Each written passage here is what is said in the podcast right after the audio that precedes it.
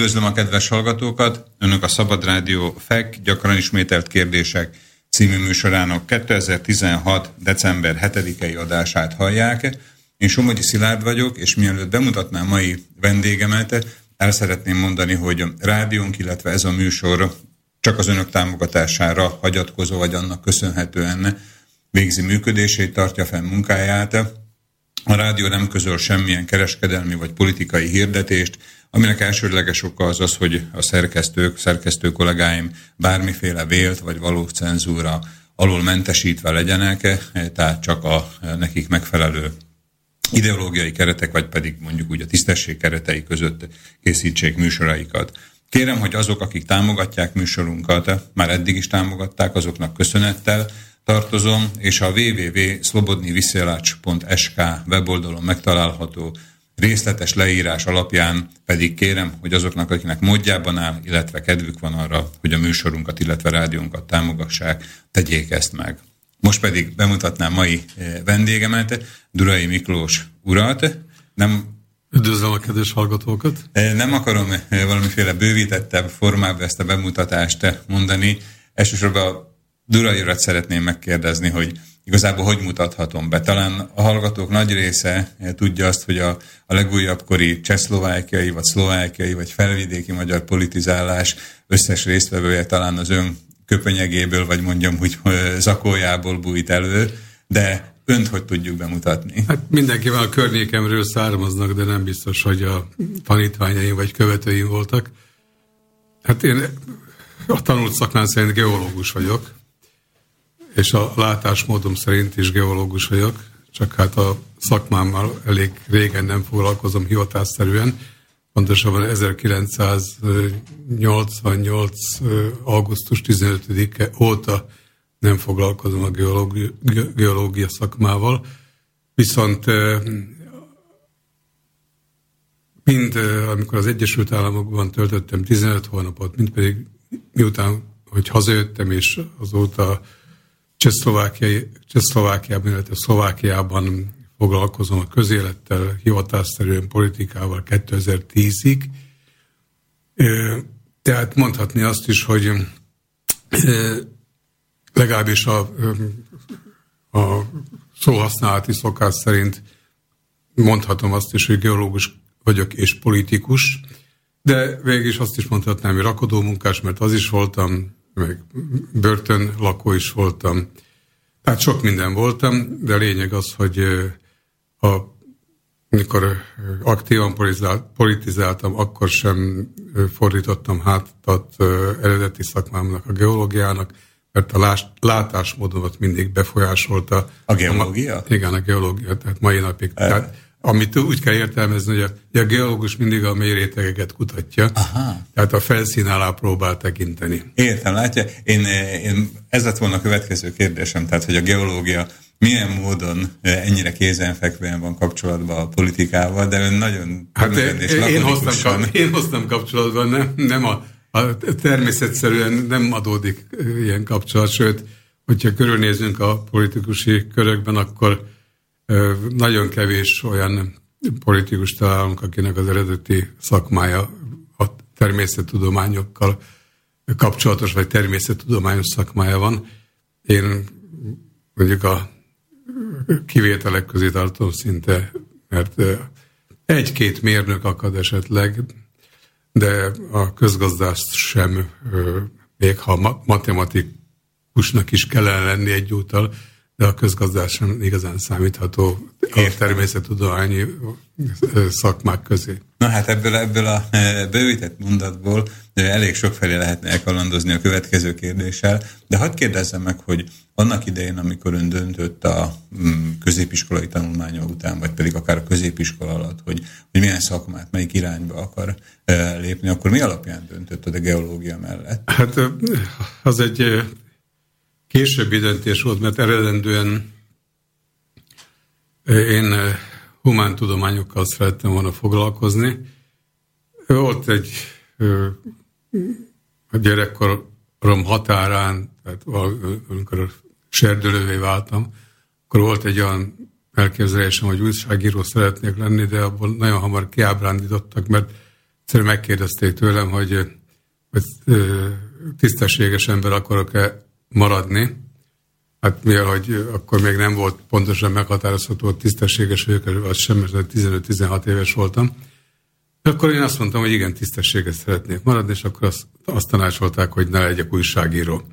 Most ez nyilvánvaló, hogy a kommunista időszakban ez teljesen érthető, ma már kevésbé érthető, de, de sok esetben ma is el lehetne mondani, hogy, hogy nagyon sok olyan újságíró tevékenykedik, mind a írott, mind az elektronikus sajtóban, akik nem a tisztességből élnek, hanem a, éppen a tisztességtelenség jelenti a megélhetésüket. Nem, akarom, nem akarok ezzel mélyrehatóbban foglalkozni, de tény az, hogy Utána úgy döntöttem, hogy igen, tisztességes akarok maradni, elhatároztam, hogy archeológus leszek. Archeológus, igen. Na most ez nem egy egyik napról a másik napra született döntés. Tehát itt már az us meg volt a geológusból. Hát igen, maradt is, a kus is maradt néhányszor.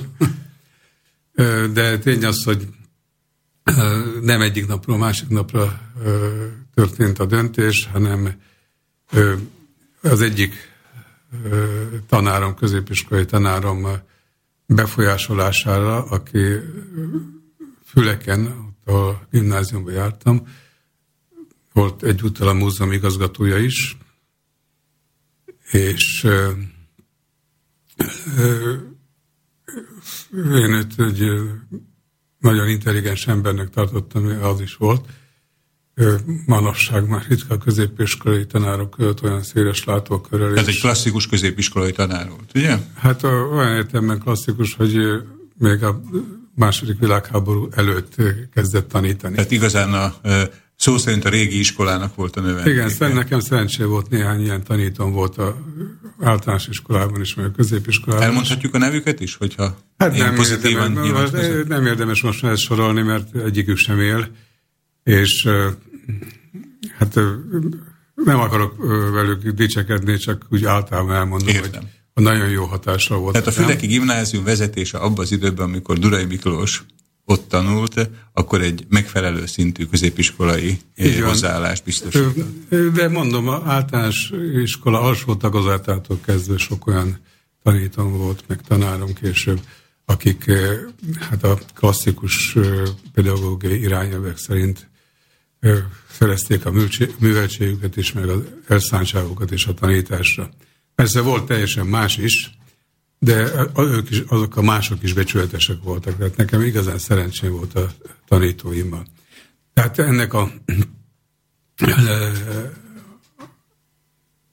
füleki tanáromnak a hatására úgy gondoltam, hogy akkor archeológiát fogok tanulni.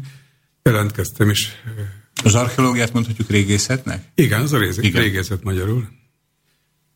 És erre jelentkeztem, be is írtak felvételére, a Komenszki Egyetem, Pozsonyi Komenszki Egyetem bölcsész karán volt a felvételim, és amikor leültem a vizsgáztató asztalhoz, akkor láttam fél szemmel, hogy ott van a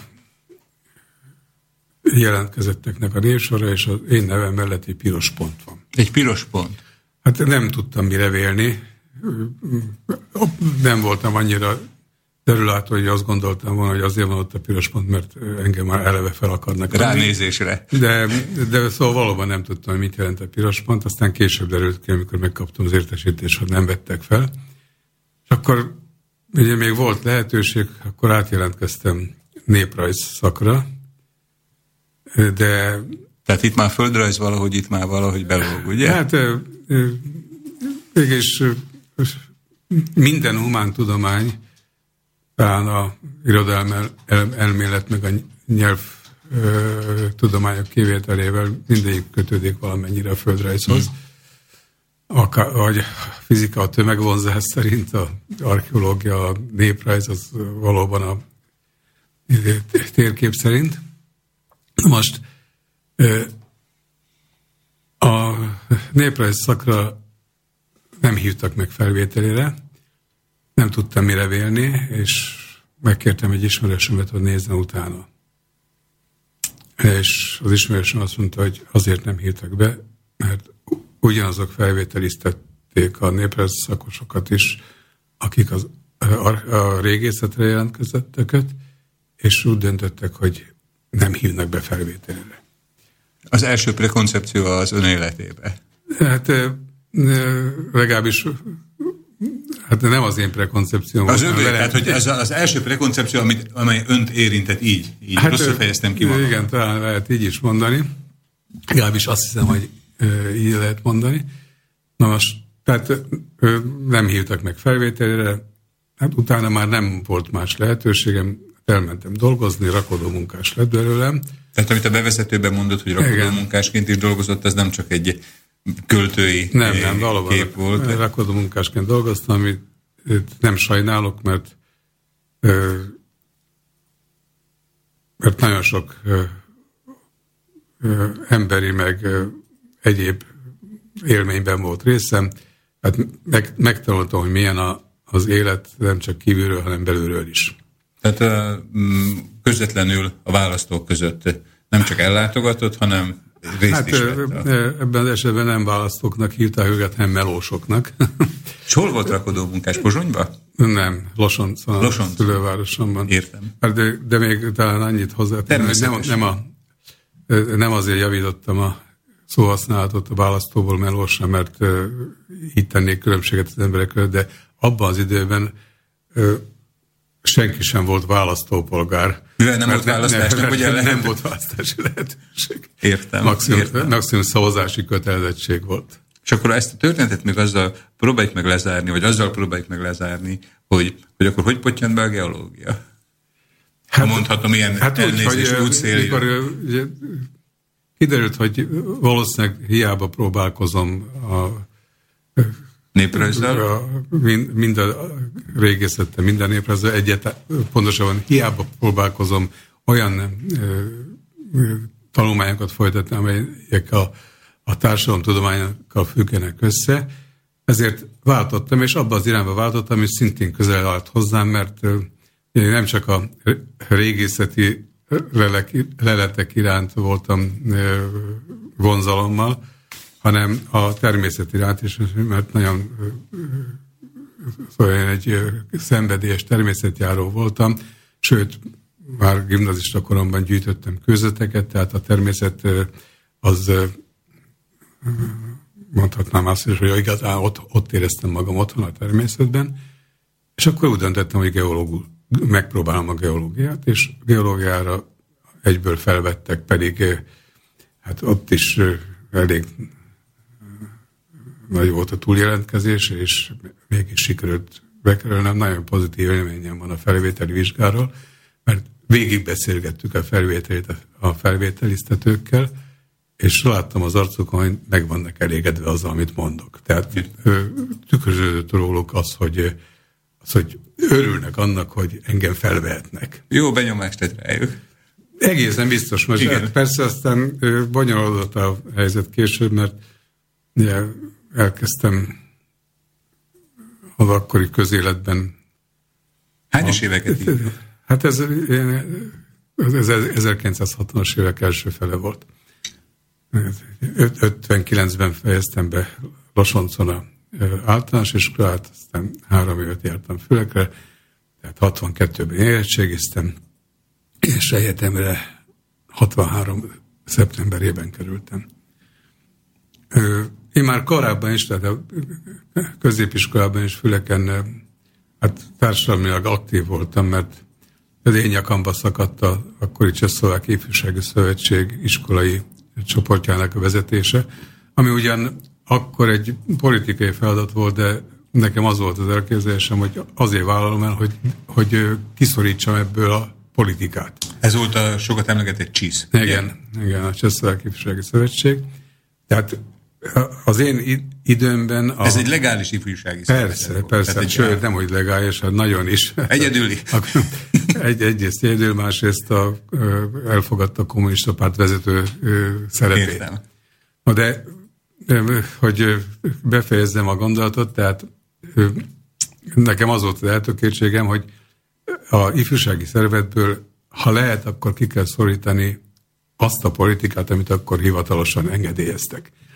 Nem azt jelenti, hogy a politikát teljesen ki lehet szorítani, mert ugye abban a pillanatban, hogy az ember a közéletben megnyilvánul, akkor tulajdonképpen politikai megnyilvánulásai vannak, de ez nem azt jelenti, hogy valamilyen párt irányába elkötelezett, vagy valamilyen ideológia irányába elkötelezett, hanem a, a, közügyek, a, közügy, a, közügyek irányába, mert végül is a politika az a közügyet jelenti. Ön itt érezte meg először ezt az elkötelezettséget? Tehát a egyetemista évek alatt? Nem, még gimnazista koromban, gimnazista koromban éreztem meg. Aztán, amikor 64, 63-ban felküldtem az egyetemre, pár hónappal később elindult a József Attila Ifjúsági Klubnak a szervezése. És Ez pedig a JAIK, ugye? Az a JAIK, igen.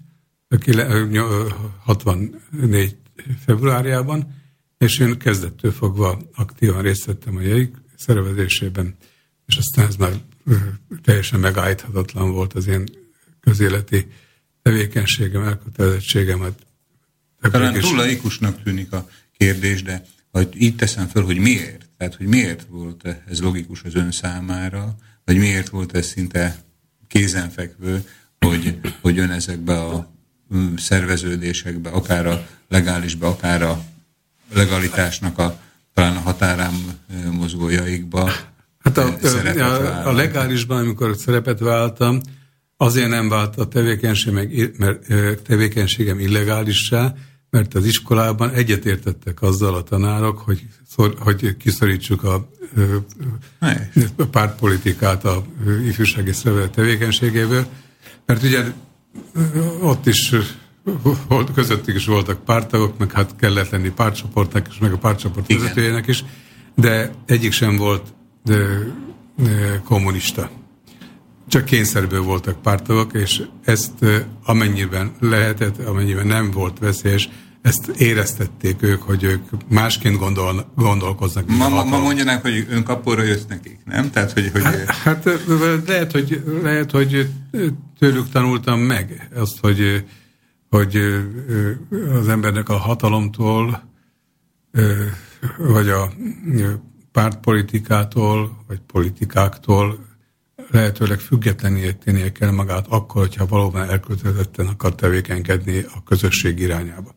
Persze ugye 1989 után pártalapító lettem, tehát mint hogyha, mint hogyha meghazudtoltam volna ezt az akkori meggyőződésemet, de nem, nem fordultam vele szembe, mert nagyon sokan kezdettől megérezték azt, hogy én hiába alakítottam pártot, az együttélést, ezt a mozgalmat nem, ezt a politikai mozgalmat nem politikai pártnak tartottam, hanem a közösségi érdekképviselet megjelenítő. Az együttélés volt ugye az a, az a mondjuk úgy akkor szerveződés, hanem párt, amely a hát még akkor a Csehszlovákiában... vonatkozott rá, tehát tehát a cseh, akkori Csehszlovákia, tehát a 93-ig létező Csehszlovákia területén ugye négy évig ugye volt lehetőség erre 89 vagy 92 Hát 92-ig tulajdonképpen a valamikori Csehszlovákia területén aztán... Az egész ország területén élő kisebbségeknek az érdekképviseletét kívánta. Igen, nagyon sok csehországi tagja is volt, főleg Lengy-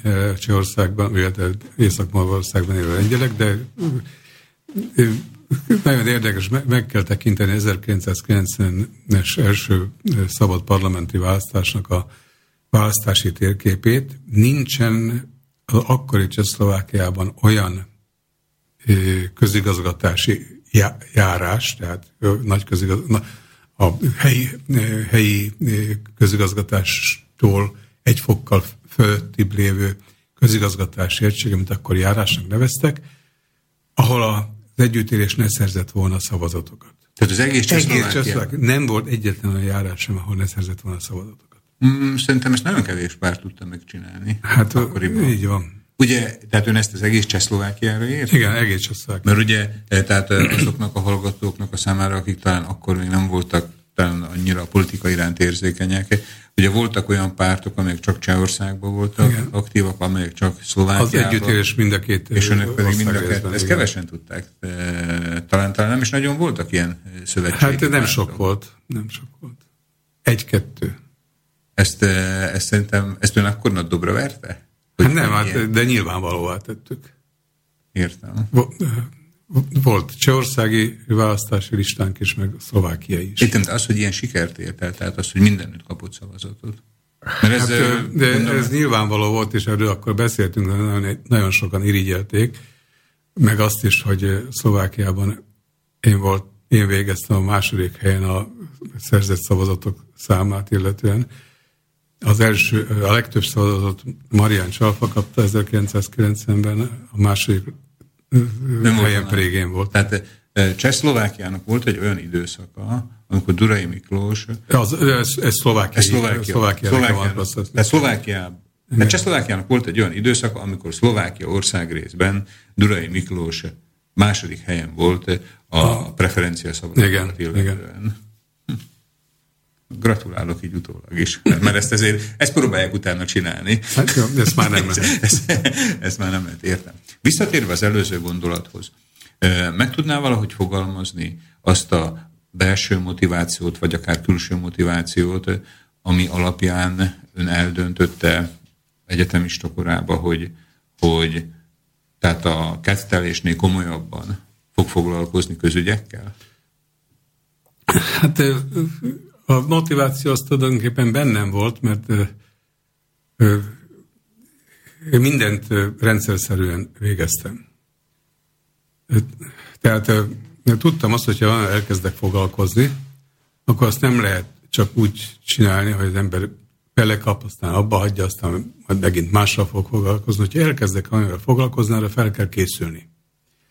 És akkor, amikor a 80-as években börtönben voltam, és 83-ban, 83 január végén volt a bírósági tárgyalásom, akkor pontosan az volt a meglepő sorok számára, akiket beengedtek a tárgyalóterembe, hogy jelen lehessenek. Nem sokan voltak, mert kicsi volt a tárgyalóterem, és a székek nagy részét titkos rendőrök foglalták el, de néhány embert beengedtek, és számukra az volt a meglepetés, hogy hogy úgy felkészültem a tárgyalásra, hogy a védőügyvédemnek egyetlen egyszer sem kellett beleszólni, vagy közbeszólni a tárgyalás során. Te saját magát tudta védeni, ugye a Igen. tárgyaláson? Érte, hát a védőügyvédem csak akkor szólalt meg, amikor úgymond kötelességének érezte, hogy mondjon egy mondatot. Értem, értem, értem. De a védőügyvéd nem ezért volt fontos, hogy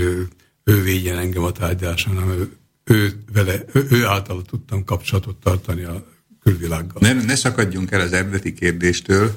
Honnét a motiváció? Tehát ezt, erre, erre próbáltam keresni a választ, hogy a motiváció valószínűleg bennem van, mert a rendszerszerűséget szeretem, és a és mi, ahogy ö, elindult a közéleti elkötelezettségem még a gimnáziumi évek során, ezt az elkötelezettséget vittem tovább a ifjúsági klub mozgalomba, és szerveztem meg, hát természetesen nem egyedül, hanem mások segítségével, szerveztük meg a, a, azt a alternatív ifjúsági mozgalmat, magyar ifjúsági mozgalmat, és csak magyarul volt alternatív mozgalom, más nem volt akkor itt Csehszlovákiában, amely, amely a hivatalos ö, ö, szervezeti struktúrákon kívül, ö, tehát függ, úgymond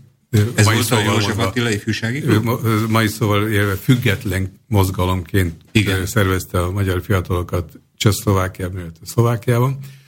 És ennek a egyik központi szerveződése volt a József Attila Ifjúsági értem, Klub. Értem. Tehát, hogyha akkor... Tehát jól... 1968, amikor be, ránk köszöntött a prágai tavasz, akkor már egy olyan kész struktúrával rendelkeztünk, hogy, hogy 1968 júliusára már egy 20 ezer, 20 ezer tagot számláló Magyar Ifjúsági Szövetséget tudtunk működtetni.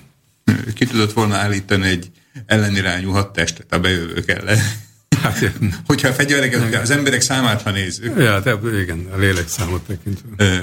Tehát, hogyha jól, jól hámozom ki az ön szavaiból, akkor igazából ön tehát egy rendszerszerűen kezdett el foglalkozni valamivel, kitartott emellett a hozzáállásához, tehát az, hogy korrektül áll hozzá a témához, és akkor ezt csinálta végig. És akkor így önre maradt ez a pozíció, tehát az, hogy 89 előtt is az egyedül ismert eh, támasz, a jogvédője volt a eh, szlovákiai magyar kisebbségnek?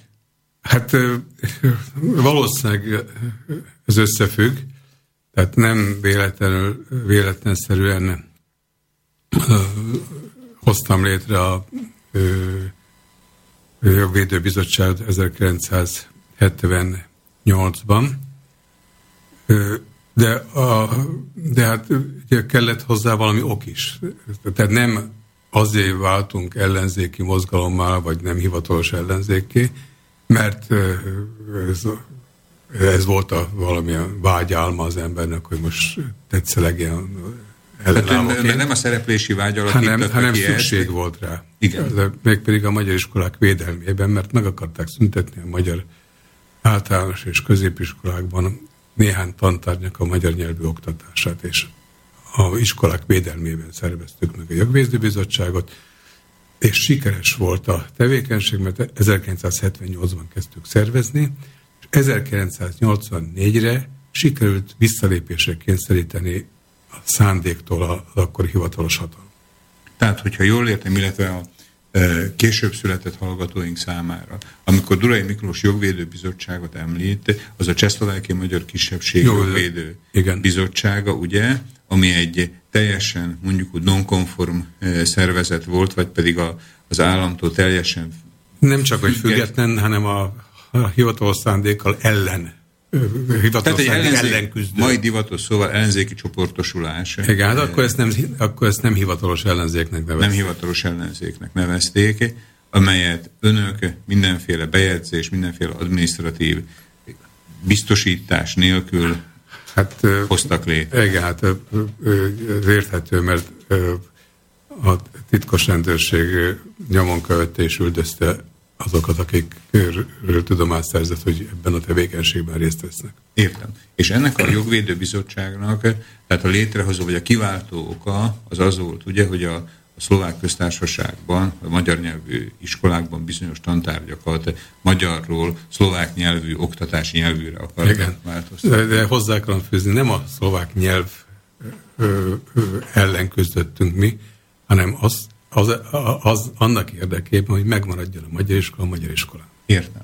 És pár év múlva, tehát a munka e, sikert hozott? 1984 áprilisában kénytelenek voltak visszavonni a, a akkor már törvényjavaslatként a szlovák nemzeti tanácsot beterjesztett anyagot, mert olyan úgy sikerült megszervezni a felvidéki magyar ellenállás, hogy körülbelül tízezren tiltakoztak ellene, egymástól függetlenül, tehát egyik a másikáról nem tudott, és példának akarom említeni Zontorony települést, ami Szent mellett van, nem messze, Pozsantól 28 kilométerre körülbelül, ahol egy-két kivételével az egész falu tiltakozott.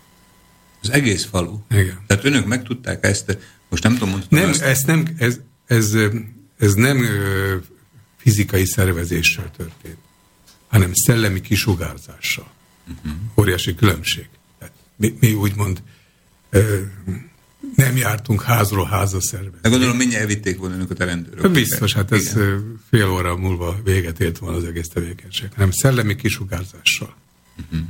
Ö, és az emberek megértették. Először nem akarták elhinni, 1978-ban még azt mondták rám, hogy provokatőr vagyok, de idővel kiderült, hogy jogos a küzdelem, jogos az ellenállás, és egyre többen belekapcsolódtak. Tehát ez a, ez a hólabda, vagy pedig a lavina effektus, ugye, hogy Igen. talán valóban ugye elkezdték ezt, és akkor aztán ebből ilyen tömegek tudtak lenni. Igen, és, így, egy egész és, így, és így sikerült végül is megmenteni a magyar nyelvű oktatást. Különben ma már ma már nem lenne magyar iskola. Értem. Eljött az a, az időszak, amikor ugye visszavonták ezt a, ezt a rendeletet. Milyen más motivációja volt Vagy volt más motivációja a jogvédőbizottságnak, hogy folytassa a munkáját? Hát ez volt a fő irányvonal, de hát ez 1984-ben eredménye vezetett, de a jogvédőbizottság megmaradt, és gyakorlatilag az összes olyan jelenséggel foglalkozott, ami a társadalomban pontosabban vagy politikai, vagy nemzetiségi okokból ellenünkre nyilvánult meg. Tehát nem akarom elbagatelizálni, félre ne értse, kedves Zsurai úr. Tehát tíz éves volt, volt egy tíz sikeres, éves, sikeres projektjük, megint ugye mai szóval élve, megmentették a, a magyar nyelvű oktatást ezekbe a, ezekbe a tanórákba, és akkor úgy gondolták, hogy együtt maradnak. Mert hogy nem lehet, még... nagyon nagy hiba lett volna abba adni a tevékenységet, mert akkor valószínűleg újból visszagyűrűzött volna a probléma. Értem. De azzal, hogy az ellenállói tevékenység folytatódott, és egyre több problémát vetettünk fel, többek között hozzájárultunk ahhoz, hogy a szlovák kormány hivatala mellett működő nemzetiségi titkárságot ne szüntessék meg, mert azt is meg akarták szüntetni. Önök mentették meg azt, amit az állam hozott létre. De, hát amit 1968-ban hoztunk, például találtunk, és 69. január 1-én jött létre. Tehát ezt közben meg akarták szüntetni, és hát nagyon emlékezetes, az 1988 tavaszán értük el ezt a sikert. Persze nem egyedül, mert akkor már azért sok mindenki vele kapcsolódott, ha bár nem úgy, mint a Jogvédi Bizottság aktivistája, hanem szellemileg, gondolatilag, lelkileg azonosult. Na és 88 tavaszán délután délután tájban éppen hazérkeztem a munkából, munkahelyemről, cseng a telefon, és hát most ki fogom mondani ezt a nevet, mert ezt nem lehet eltitkolni így, felhívott Szíglő Ferenc, aki a Nemzetiségi Titkárságnak a vezetője volt, és a következőt mondta a telefonban. Többet nem, csak ennyit. Miklós, győztünk. Óriási. Ő, a pártag és kommunista. Tehát ő a hivatalos hatalomnak volt, ugye? Igen, felhív engem, a ellenállót, meg a kétszeres börtön tölteléket. És többes számba beszél. És, és elismeri azt ezzel a ezzel a mondata, vagy mit, ezzel a felkiáltásával. Értem. Egy tőmondatával, hogy ez közös eredmény volt. Hát ez nagy eredmény volt, és egy picit leragadnék itt ennél a, az eredménynél, hogyha ugrunk, ugye itt a 80-as évekbe járunk, ha ugrunk 10-20 évet, tehát egy-két évtizedet, és megnézzük napjainknak a problémáit. Azért a szlovákiai magyar iskola ügy továbbra is problémákkal mondhatjuk azt, hogy terhel. Tehát nem is csak egy problémával, problémákkal terhelt. Hát emlékezzünk vissza 1990-es évek közepére, gyakorlatilag pont azt akar, ugyanazt akarták megvalósítani, amit a 80-as években sikerült kivédeni, de a 90-es évek közepén is sikerült kivédeni. Akkor jött létre a Szlovákiai Magyar Szülők Szövetsége. Értem. De, de ez már legális keretek között természetesen. Ma 2016-ot írunk, év vége felé járunk, eltelt, azt lehet mondani, 27 év a, a rendszerváltás óta. Tehát, hogy talán ön az, aki 89 előttről, 89 utánról teljes helikopterlátással látja a dolgokat felülről, nem közvetve, hanem közvetlenül. Mi az oka annak, hogy most ebbe az új világba mégis tornyosodnak a problémák, ha csak egy ilyen részét nézzük az államigazgatásnak, mint az iskolaügyet. Hogy, hogy 27 év se volt elég arra, hogy normális, legális keretek között megoldjuk az hát- iskolák kérdését. Jó, de hát gondoljunk vissza az első világháború utáni évekre. Kezdettől fogva ezzel küzdünk pontosan kezdettől fogva a ö, magyar nyelv elnyomása ellen küzdünk, vagy a magyar nyelv ért, magyar nyelv érdekében küzdünk. Hát ö, nem tudom, hogy ö, ki emlékszik még arra, hogy a két világháború között a akkori Szlovenská Liga, ami már nem létezik, hát azzal szervezte a szegény nincs telen magyarokat, hogy ajándékot osztogatott nekik annak érdekében, hogy szlovák iskolába írassák a gyerekeiket. Az úgynevezett jubileumi iskolába. Na hát Durai Miklós mai vendégünk most belevágott egy jó nagy fába a fejszével. Én azt hiszem, hogy ennek egy külön fejezetet is szentelhetnénk. Ezért, ezért most csinálunk egy kis szünetet, hallgatunk egy kis zenét, aminek szintén a, a gyökerei talán a 60-as évek végében nyúlnak vissza. Allen Ginsberg egyik megzenésített verse Jöjj vissza karácsony címmel Földes Lászlóék előadásában. Annyit még el szeretnék mondani hallgatóinknak, hogy mai vendégünk itt a stúdióban Durai Miklós, ő 13 óra 30-ig lesz a vendégünk, utána pedig egy fél órát eh, meghallgathatjuk egy fél óra erejéig eh, Kovács Gábor eh, Budapesten élő külpolitikai újságíró véleményét Fidel Castro halála kapcsán a kubai átalakulás lehetőségéről, Fidel Castro szerepének értékeléséről, tehát kérem Önöket, hogy Durai Miklósával beszélgetésünk után is, amennyiben lehetőségünk van, tartsanak itt mellettünk, most pedig hallgassunk egy kis zenét.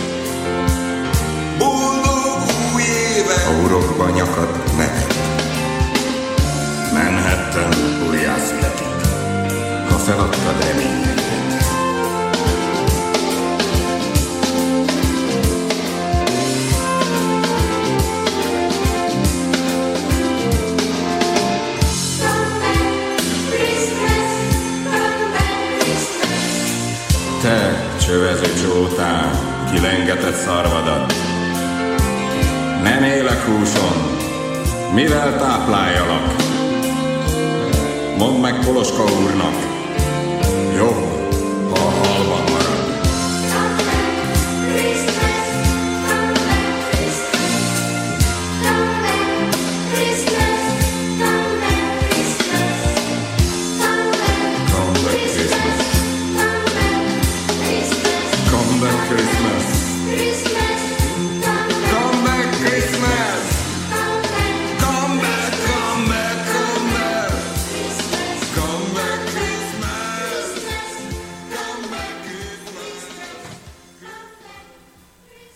Ismét itt vagyunk a Szabad Rádió FEK gyakran ismételt kérdések 2016. december 7-i műsorában. Én Somogyi Szilárd vagyok, velem szemben pedig mai beszélgető partnerem Durai Miklós foglal helyet, akivel a műsor első részébe, hát talán ha nem is teljes, teljes részletességével, de én úgy gondolom, hogy számomra mindenképpen érdekesen átvettük az ön indulását középiskolai, egyetemi éveire, talán a legjellemzőbbnek tartható információkat, és eljutottunk odáig, hogy ön aktív, mondjuk úgy ellenzéki politikusként, vagy nem hivatalos ellenzéki politikusként már a rendszerváltás előtt is konkrét lépéseket tett, ez esetben a szlovákia magyar iskoláknak a védelme érdekében. Hát tulajdonképpen a rendszerváltás után is, tehát 1989 után is az ellenzékiség volt rám jellemző, de nem olyan értelemben, hogy az ma általában bemutatkozik, vagy látható, hogy, hogy a ellenzék az mindenképpen egy kormánynak a megbuktatására, vagy meggyilkolására lenne hajlamos, hanem én a gondolkodásmódomban voltam ellenzéki, ami azt jelenti, hogy egyet tudtam érteni akkor is a kormányjal, amikor fizikailag is az ellenzékben ültem, hogyha a kormánynak a szándéka, vagy az elképzelése jó volt. Tehát számomra az ellenzékiség az inkább ö, gondolkodási mód, mint sem politikai tevékenység. Hmm, ezt azért megkérném, hogy majd egy picit váltsuk apró pénzre, de ne feledkezzünk meg arról, hogy a szünet előtt ugye azt mondtuk, hogy a magyar nyelv szlovákiai veszélyeztetettségéről azért pár szót mondunk megadom a lehetőséget önnek, hogy most A vagy B irányba menjünk ja, el. Hát, akkor fejezzük be a szünet előtti gondolatot, tehát tudatosítani kell azt, hogy a, mindjárt az első világháború után, tehát a, akkori Csehszlovák köztársaság létrejötte kor és a elkövetkező években, évtizedekben ugyanúgy védeni kellett a magyar nyelvű oktatást, mint később. A különbség csak az volt, hogy akkor rengeteg egyházi iskola működött, és az egyházi iskolákba nem tudott senki sem beavatkozni kívülről, tehát ezért inkább elcsábítani kellett a szülőket, hogy a gyermekeiket ne magyar iskolába. Állami iskolába adják, ugye? Igen, hát állami iskolába, vagy, vagy éppen a Szlovenszka Liga által működött uh-huh. iskolákban. Tehát nem volt olyan beavatkozási lehetőség, mint későbben. Ugye, valószínűleg az egész fiatal hallgatók nem nagyon ismerik ezt a helyzetet, de hogy ami kialakult 1945-ben, illetve az követő években, amikor egyáltalán nem csak, hogy magyar iskola nem volt, de nyilvánosan az utcán magyarul beszélni sem nagyon lehet. Ezek voltak kimondottan a jogfosztottságnak, ugye? Az Igen, a 1945 és 48 közötti négy évre volt ez jellemző. Tehát akkor gyakorlatilag nem is volt mit védeni, mert mindenki önmagát védte. Tehát közösségi életet nem lehetett folytatni, magyar, magyar és magyar közösségi életet.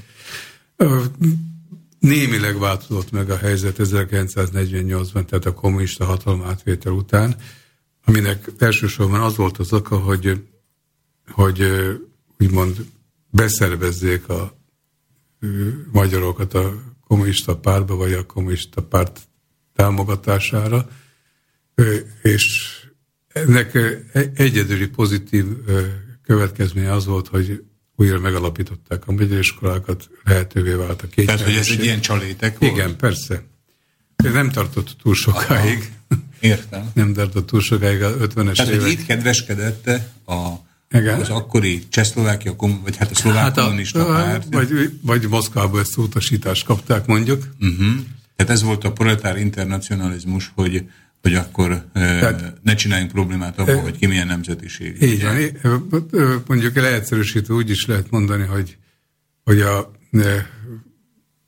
ennek az időszaknak a 45 és 48 közötti évekhez viszonyítva a, tehát a proletár internacionálisnak a nyertesei Csehszlovákiában a magyarok voltak ilyen vonatkozásban. Azért is érdekes ez, amit... Nem politikai vonatkozás, nem politikai, csupán, hanem csupán a nyelv, nyelv használat Nekem föltűnt az, amit ön bizonyára nálamnál sokkal jobban tud, hogy addig, amíg a rendszerváltás el nem következett 1989-ben, a szlovákiai magyarságnak a száma az minden egyes népszámlálás eredményében azt tükröződött vissza, hogy nő. Tehát, hogy egyre több a, most nem tudom, hogy a magyar többe, vagy az az ember, aki magyarnak vallja magát, de egy növekvő tendencia. Ja, menjünk végig a röviden a statisztikán, anélkül, hogy dobáloznák a számokkal.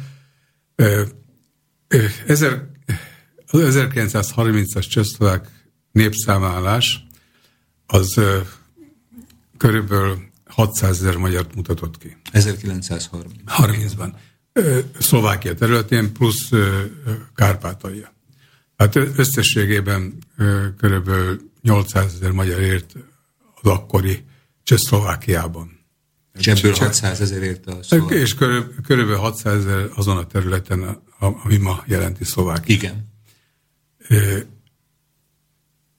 A soron következő összeírás az 1950 53-ból vagy 54-ből származik, ha nem tévedek. Tehát ez volt a második világháború utáni első népszámlálás, e, Az nem népszámlálás volt, nem klasszikus értelemben uh-huh. Tehát ez ilyen lakossági összeírás volt. Igen, ugye?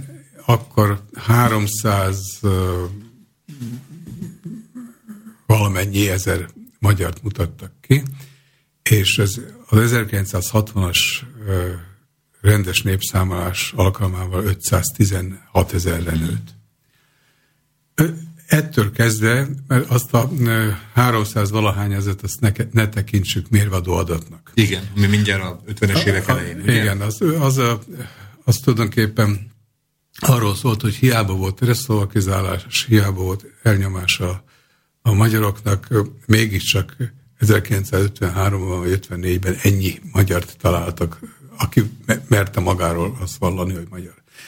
1960-as népszámlás 517 ezeren vallották, vagy 16 ezeren vallották magukat magyarnak. Ez gyakorlatilag 1960-tól kezdve 1991-ig bezárólag folyamatos növekedés mutatott. Igen. Nem csak a nemzetiség szerint, hanem amikor már kezdték felmérni a anyanyelvet, anyanyelv szerint is. A anyanyelv szerint 650 ezer magyar élt Szlovákiában az 1980-as években. 1991-től, pontosan 1991-et követő kétszer tíz évben, tehát tíz 2000, két, igen, 2001-ben és 2011-ben, ez alatt a 20 év alatt több mint százezerrel fogyott a felvidéki, a szlovákiai magyaroknak a létszáma. Ez nem egész 20 annak, ami volt. Ami ami viszont felvet kérdéseket, mert ugye a statisztikusok erre nem, nem tudnak válaszolni, mert nyilvánvaló, hogy van egy erő, előregedés, van egy születési számcsökkenés, van egy asszimilációs folyamat, ami, ami nem, aminek a, esetleg a ütemét lehet lassítani, de megállítani nem lehet illetve a asszimilációs veszteséget az csak születés számmal lehetne pótolni.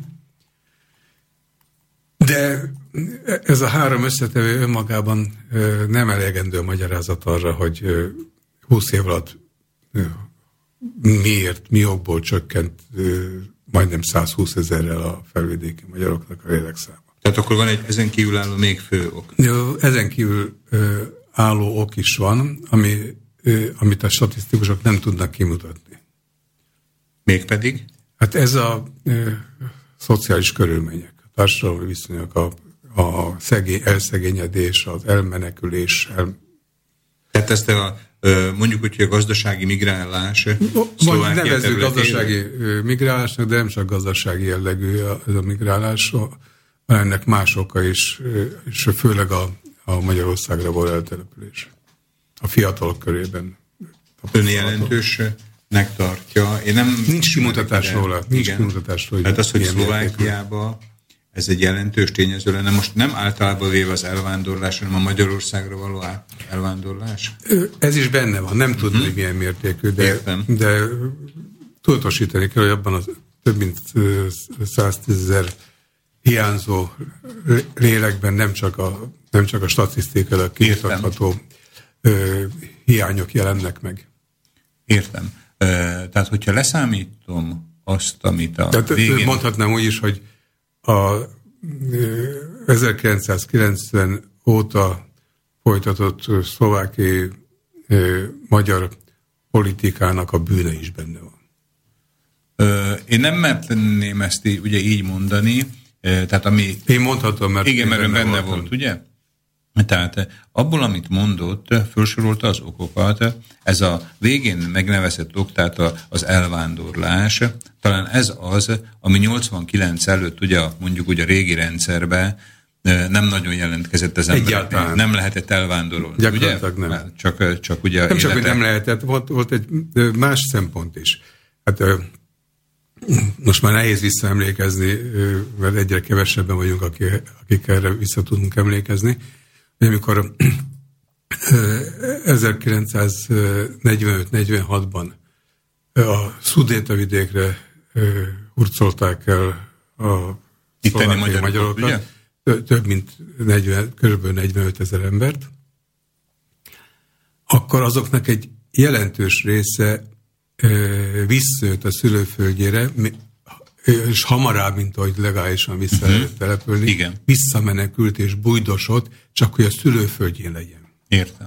Tehát volt egy olyan fajta szülőföldhöz való ragaszkodás a felvidéki magyarok körében, ami, ami mára nem azt mondom, hogy megszűnt, de sokkal kisebb erővel köti a hmm. helyhez az embereket, mint korábban. Hát én, én is így érzem azt, tehát innét nézve, 2016-ból nézve, hogy talán a globalizációs trendek annyira súlytalanná tették ugye a szülőföldnek a, a megkötő erejét, vagy pedig a magnetizmusát, hogy azelőtt, emlékszem gyerekkoromban, tehát mondjuk a 80-as években, 70-80-as években, hogyha valaki azt mondta, hogy hogy 100 kilométerre a lakóhelyétől fog dolgozni, vagy oda költözik el, akkor összecsapták az emberek a kezüket, hogy hú, milyen messzire. Biztos, hogy nem költözött, legfeljebb ingázott. Ingázott, igen, igen, igen, pontosan.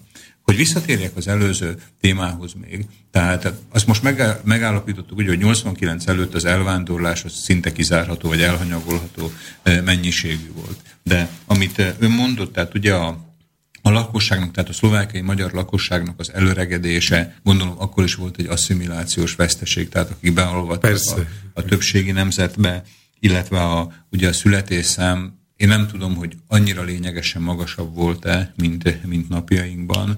Tehát, hogy a körülmények az elvándorlást leszámítva majdnem ugyanaz. Hát az, a élveszületések aránya jobb volt, mint most. Jobb volt. 89 előtt. Na, na kérem, ezt most, hogyha hallanák itt a, a szocializmus kritizáló. Hát ez nem a rendszerrel függ össze, ez szerintem világfelfogás. Értem, értem. Ja igen, hogy a több gyermekes családok ugye azok jobban e, a középpontban e, voltak, tehát egy családtervezés. Meg hát a hagyományok jobban működtek. És hogy mindezek... Család még, család még az még eszménykép volt valamikor, ma már nem. Igen, ezt is azért a globalizációnak írom a hát, számlájára. Igen, nyilván csak, hogy csak azért hogy nem lehet csak csípőből kijelenteni, hogy a globalizáció számlájára, mert ennek so, nagyon ö, sokrétű az összetétele. Hát, nem, ön, nem önmagában az, amit globalista szemléletnek nevezünk, hogy a nemzetközi tőke, meg... Jaj, nem, nem, nem. Inkább olyan, szempontból gondolom, hogy, tehát, hogy a, a, a városi vagy az urbánus e, élet, ami sokkal jobban megtűri például mondjuk a individuális érvényesülést, a saját magamra való hagyatkozást, sokkal gyorsabban bekerül egy falusi zárt közösségbe és a televízión, az interneten keresztül, és... Igen, de ne felejtsük el azt, hogy a falvak közösségét szétverték tudatosan, és ezt a, a falvak közösségek a szétverése az gyakorlatilag az 1950-es évek elején kezdődött. Tehát van egy és még a lakosságnak a túlnyomó része valamikor falvakban élt. Most meg van olyan előrejelzés, hogy a egész világméretben is, hogy a, a, a föld, földünk lakosságának a 90%-a városokban fog hmm. élni 50 év múlva. Értem, értem. Tehát van egy közösségi szétverése a, a emberi társadalomnak, ami, ami, amiről feltét, amit hát nehéz ezt kimondani, de feltételem, hogy nem, nem spontán. Ismételje meg egyszer ezt a gondolatot? Hát a, a, a emberi társadalom kisközösségeinek a szétverése nem, nem spontán folyamat, hanem szervezet. Aha, értem, tehát hogy nem magától van ez, hanem valakinek az érdeke. Igen. Értem. Nem teszem fel az, azt a kérdést, az, hogy kinek az, az érdeke. Hát nem is válaszolnék rá, mert nem akarok vádaskodni, de tény az, hogy a falu közösségének a szétverése, a családnak a szétverése, a egyházi közösségnek, közösségeknek a szétverése, ez egyáltalán nem véletlen folyamat. Hmm. Mert érdeke volt a kommunista hatalomnak is, és érdeke az úgynevezett kapitalistának is. Értem. Hát én magam... Mert, ugyan, mert mind a kettő ugyanabból a gyökérből uh, fakad. Milyen gyökérből? Hát a 19. század el, első feléből. Nurai, hogyha már figyelembe vettük itt a, a fiatalabb hallgatókat, akik 50-es, 60-as évekre nem emlékeznek, Na de, a 19. századra a, kevesen emlékeznek. Hát erről kevesen, de aki tanult történelmet, az ismeri például a kommunista kiáltványt. Igen. És hogyha figyelmesen elolvasod a kommunista kiáltványt, abból, e- egy, abból nyilvánvalóvá válik, hogy az, az a kisközösségek elutasításáról szól. A világproletárai egyesületek az, az, az lefordítva a mai ismereteink alapján azt jelenti, hogy nincsen közös, nincsen kis közösség, csak, csak határtalanul kiterjedő valamilyen eszme, ami, ami minél határtalan, annál jobban manipulálható. Aha. Ez egy nagyon érdekes gondolat, de biztos, hogy nem fog beleférni a mai műsoridőnkbe, nem, nem is, hogy, hogy van erről nekem, részletezzük. Van erről nekem tanulmánya, meg előadás is tartottam nem régen egy, egy konferencián, ahol a globalizációról vagy a lokalizációról elmérkedtünk. Viszont, hogyha nem veszi, nem veszi rossz néven, talán egy kicsit bízok benne, hogy akár még jó néven is veheti, hogy, hogy esetleg egy pár hónap múlva szívesen egy ilyen műsor keretébe hogyha úgy gondolja. Hát, ezt, hogyha szükséges, akkor... Szükséges, természetesen. Sok minden másról is. Értem, értem. Térjünk vissza akkor a magyar nyelvhöz. Tehát 89 előtt növekvő volt ez a tendencia, 89 után csökkenő a tendencia 10 évente megtartott népszavazás, népszámlálások. Hát fogyunk, igen. Fogyunk, fogyunk. Hogy mi az a különbség az elvándorláson kívül, vagy van-e különbség az elvándorláson kívül, ami megfordította ezt a folyamatot, és fogyásba ment át. Tehát ugye újdonságot csak azt tudjuk mondani, hogy 89 után az emberek legalábbis administratíve könnyebben szedhették a sátorfájukat és mehettek el, vagy ha rá voltak kényszerítve, akkor elmentek. Tulajdonképpen ezt kell inkább személyre venni, hogy, hogy nem, nem, egyáltalán nem biztos, hogy azért mentek el, mert úgymond átjárhatóká váltak az államhatárok, ami, ami mondjuk kedvez a e, utazá, utazás szempontjából mindenkinek kedvez, de önmagában nem, az, nem arra serkent, hogy elhagyjam a szülőföldemet. A szülőföld elhagyása az mindig valamilyen kényszer hatására történik. És én az, az, azzal sem igazán tudok szimpatizálni, akik azért mennek el a szülőföldjükre dolgozni, mert háromszor annyit kereshetnek valahol külföldön, mint otthon. És az nem, önmagában nem elég indok arra, hogy az ember a szülőföldjét elhagyja. Indok lehet az, hogyha valami mély csalódás érte, és az elől menekül. Azt én mhm. lélektelenek fel tudom fogni, és meg tudom érteni. De csak maga a pénz az nem elegendő, mert ott, ahol többet tudok keresni, ott általában többet is költök. Tehát, és az nem, a pénz nem tudja helyettesíteni a közö, azt a közösséget, amelyből származom, és nem tudja, nem tudja helyettesíteni az otthon érzetet. Tehát ő, ő magában a pénz kevés. Tehát kell valamilyen kényszer, kényszerítő körülménynek lenni, ami miatt az ember elmegy. Természetesen a vándorlás az régi, a régi világban is, tehát nem a kommunizmusban, hanem az előtte való világban a szokás volt, de az csak inkább tapasztalatcsere szempontjából Ért. szokás. Tehát úgynevezett vándorlegények. Tehát szó sem bennük, hogy ott maradjanak. Mindig hazajöttek. Igen.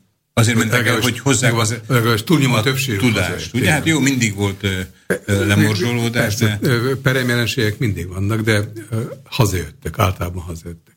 Ilyen szempontból ez nem egy újkori jelenség, de az a kényszer, ami miatt el kell hadnom a szülőföldet, az újkori jelenség, sőt, tulajdonképpen az a kommunizmus, legalábbis a mi vidékünkön, a kommunizmus utáni, kommunizmus bukása utáni jelenség. Hát már 1992-ben még, még egyben volt Csehszlovákia. 92 koranyárán volt egy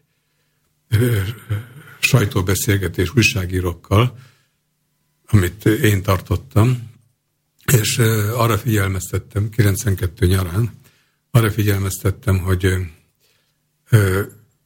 valószínűleg előtt állunk egy olyan folyamatnak, ami meg fogja növelni a, az elvándorlást, a menekülést a tájainkról, és egyik ilyen okként akkor Csehszlovákia megszűnését jelöltem meg, további okokként pedig az, hogy megszűnnek a munkahelyek, és a kettő egymást erősíteti. Nagyon kérem, hagyjáljuk meg akkor itt egy pillanatra. Ön is megállt, gondolom azért nagy súlytulajdonít ezeknek az okoknak, és ezt kérem szépen ne vegye személyesen. De ön belülről tud tudósítani, tehát a kezdetektől fogva ott volt a szlovákiai magyar politikai képviseletben, vagy érdekképviseletben, hogy ugye volt magyar, magyar, magyar parlamenti pár, tehát magyar parlamenti képviselők, és például itt ez a gazdasági elsivárosodása Dél-Szlovákiának, hogy hogy nem volt föltartóztatható, tehát hogy hogy én még egyszer mondom, ezt nem ő személyének nem. rovom föl, de, de nem lehetett a sarkunkra állni, nem. azt mondani, hogy hát csak kapásból mondom, hogy a szerdehelyi cukorgyár, a komáromi hajógyár, a párkányi papír. Van, ami nem volt feltartóztatható, van, ami pedig nem, kell, nem, nem szabad lett volna, hogy sor kerüljön rá. Tehát két, két jelenséggel állunk Igen. Szemben. Nem volt feltartóztatható a nehéziparnak a megszűnése. Igen. Tehát a úgymond Pozsony Nagyszombat Zsolna vonalán lévő nehézipar az azért szűnt meg, mert arra már nem volt szükség. Értem. Tehát ide, ide tartozik például a nehéz fegyvereknek a gyártása. A gömöri magnezitiparnak meggyengülése, illetve csak majdnem megszűnése a világpiacnak írható a számájára. De a mezőgazdasági termelésnek a szétverése az sem, e, sem ezzel, sem, sem a fegyvergyártás megszűnésével, sem a magnezitipar világpiaci keresletének a csökkenésével nem fűzhető össze. Az egy tudatos szétverése, szétverése volt a, a, annak a vidéknek, ahol a mezőgazdaságban éltek az emberek. De ugyanez vonatkozik az említettekre, a cukorgyárakra, a komáromi ö, ö, hajógyárra részben a párkányi cellulóz és papírgyára, de az nem, az, az egy kicsit más kérdés, mert azt fel se kellett volna építeni valószínűleg.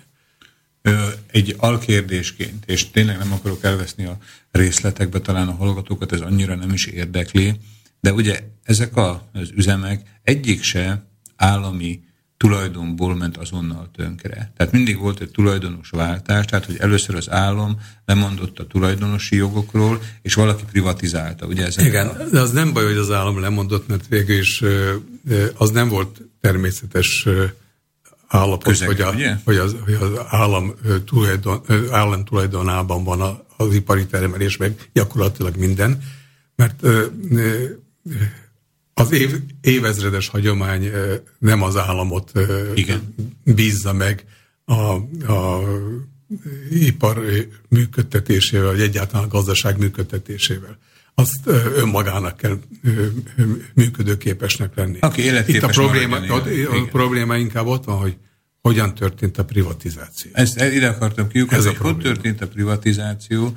Ugye hát az a, az a réteg, a mai mondjuk az nyugdíjasoknak a rétege volt az, amelynek az adójából, járulékaiból ezek, az, ezek a gyárak létrejöttek. Igen, hát a Komáromi hajógyárnál egyértelművé lehet tenni, hogy ott olyan személyes érdekek játszottak közre, hogy, hogy gyakorlatilag szétlopták és megbénították azt a tevékenységet, ami ott hát virágzó tevékenység volt. Ez nem azt jelenti, hogy ugyanabban a méretben megmaradhatott volna, mert mások a piaci feltételek, meg a, kö, meg a követelmények Igen. és a igények.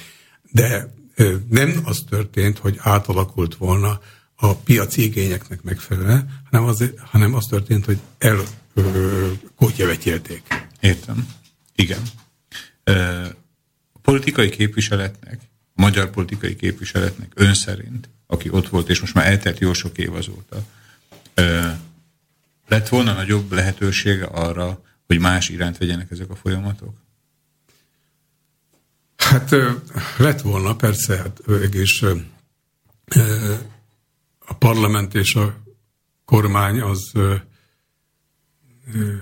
felelős azért, hogy ez történt, de, de ez tulajdonképpen olyan áthárítása lenne a felelősségnek, hogyha nem látnánk mögötte az emberi egyéni érdekeket.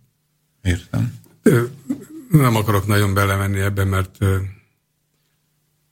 mert amit az ember húsz év alatt látott, az, az annyira, azok annyira súlyos hibák, hogy, hogy talán a rádió is nehezen viseli el azt a terhet, ami ja, nyakunkba szakadt ezáltal, de tény az, hogy általában az nem ment vagy az működött, vagy az működik ma, a, amiből egyének vagy csoportok tudtak hasznot húzni.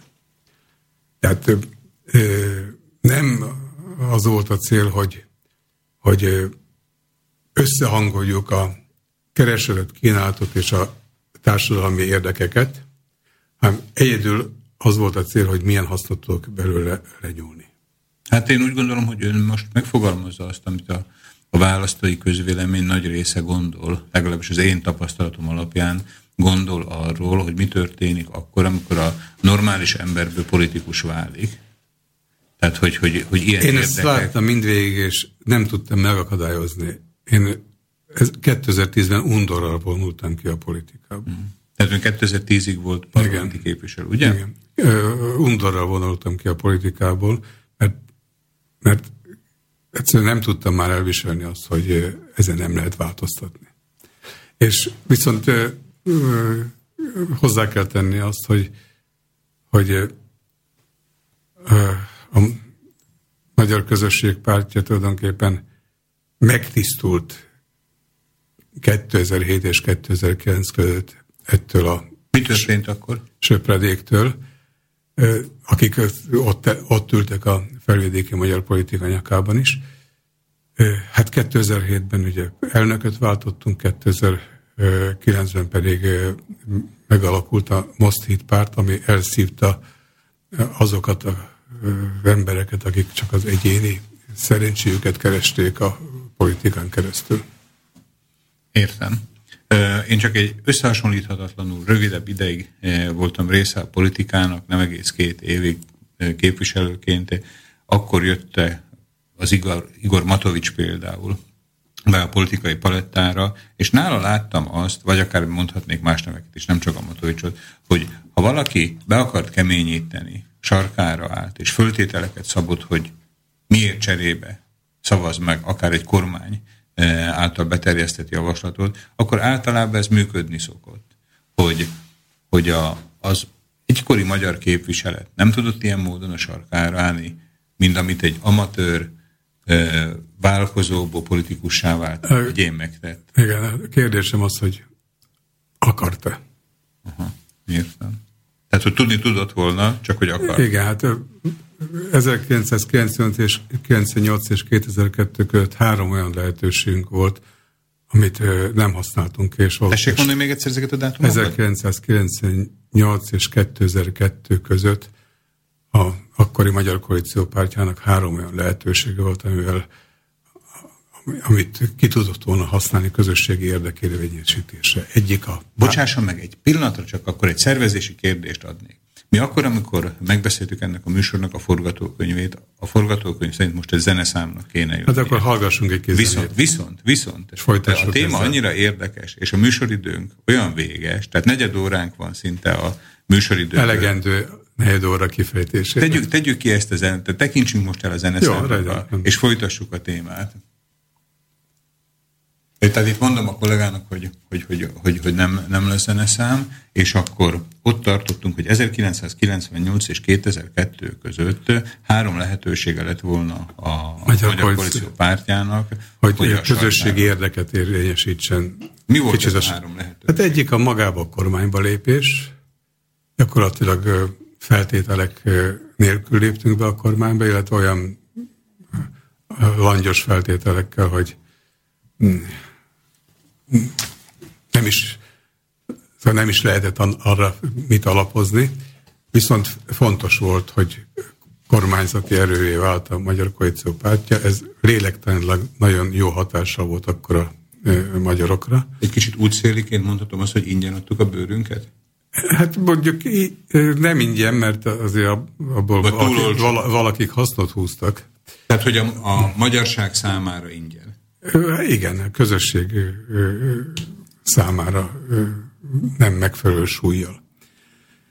Ez volt tehát a kormányba lépés. A másik az akkor adódott, amikor a nagy alkotmánymódosítás volt, és a harmadik pedig a közigazgatási területi felosztás alkalmával, az a felosztás, ami ma is létezik. Ö, hogy lefordítsam magam számára, tehát ez amikor az új megyék kialakultak, ugye? Igen, most. Tehát ezek a fölülről lefelé meghúzott, de legalábbis a magyar lakta területeken. Igen, ez, a, ez olyan három lehetőség volt, amikor ö, hát léphettünk volna, és feltételeket szabhattunk volna. És mi léptünk, csak nem kértünk feltételek, vagy nem szabtunk feltételek? Hát mondok egy példát a alkotmánymódosítással kapcsolatban.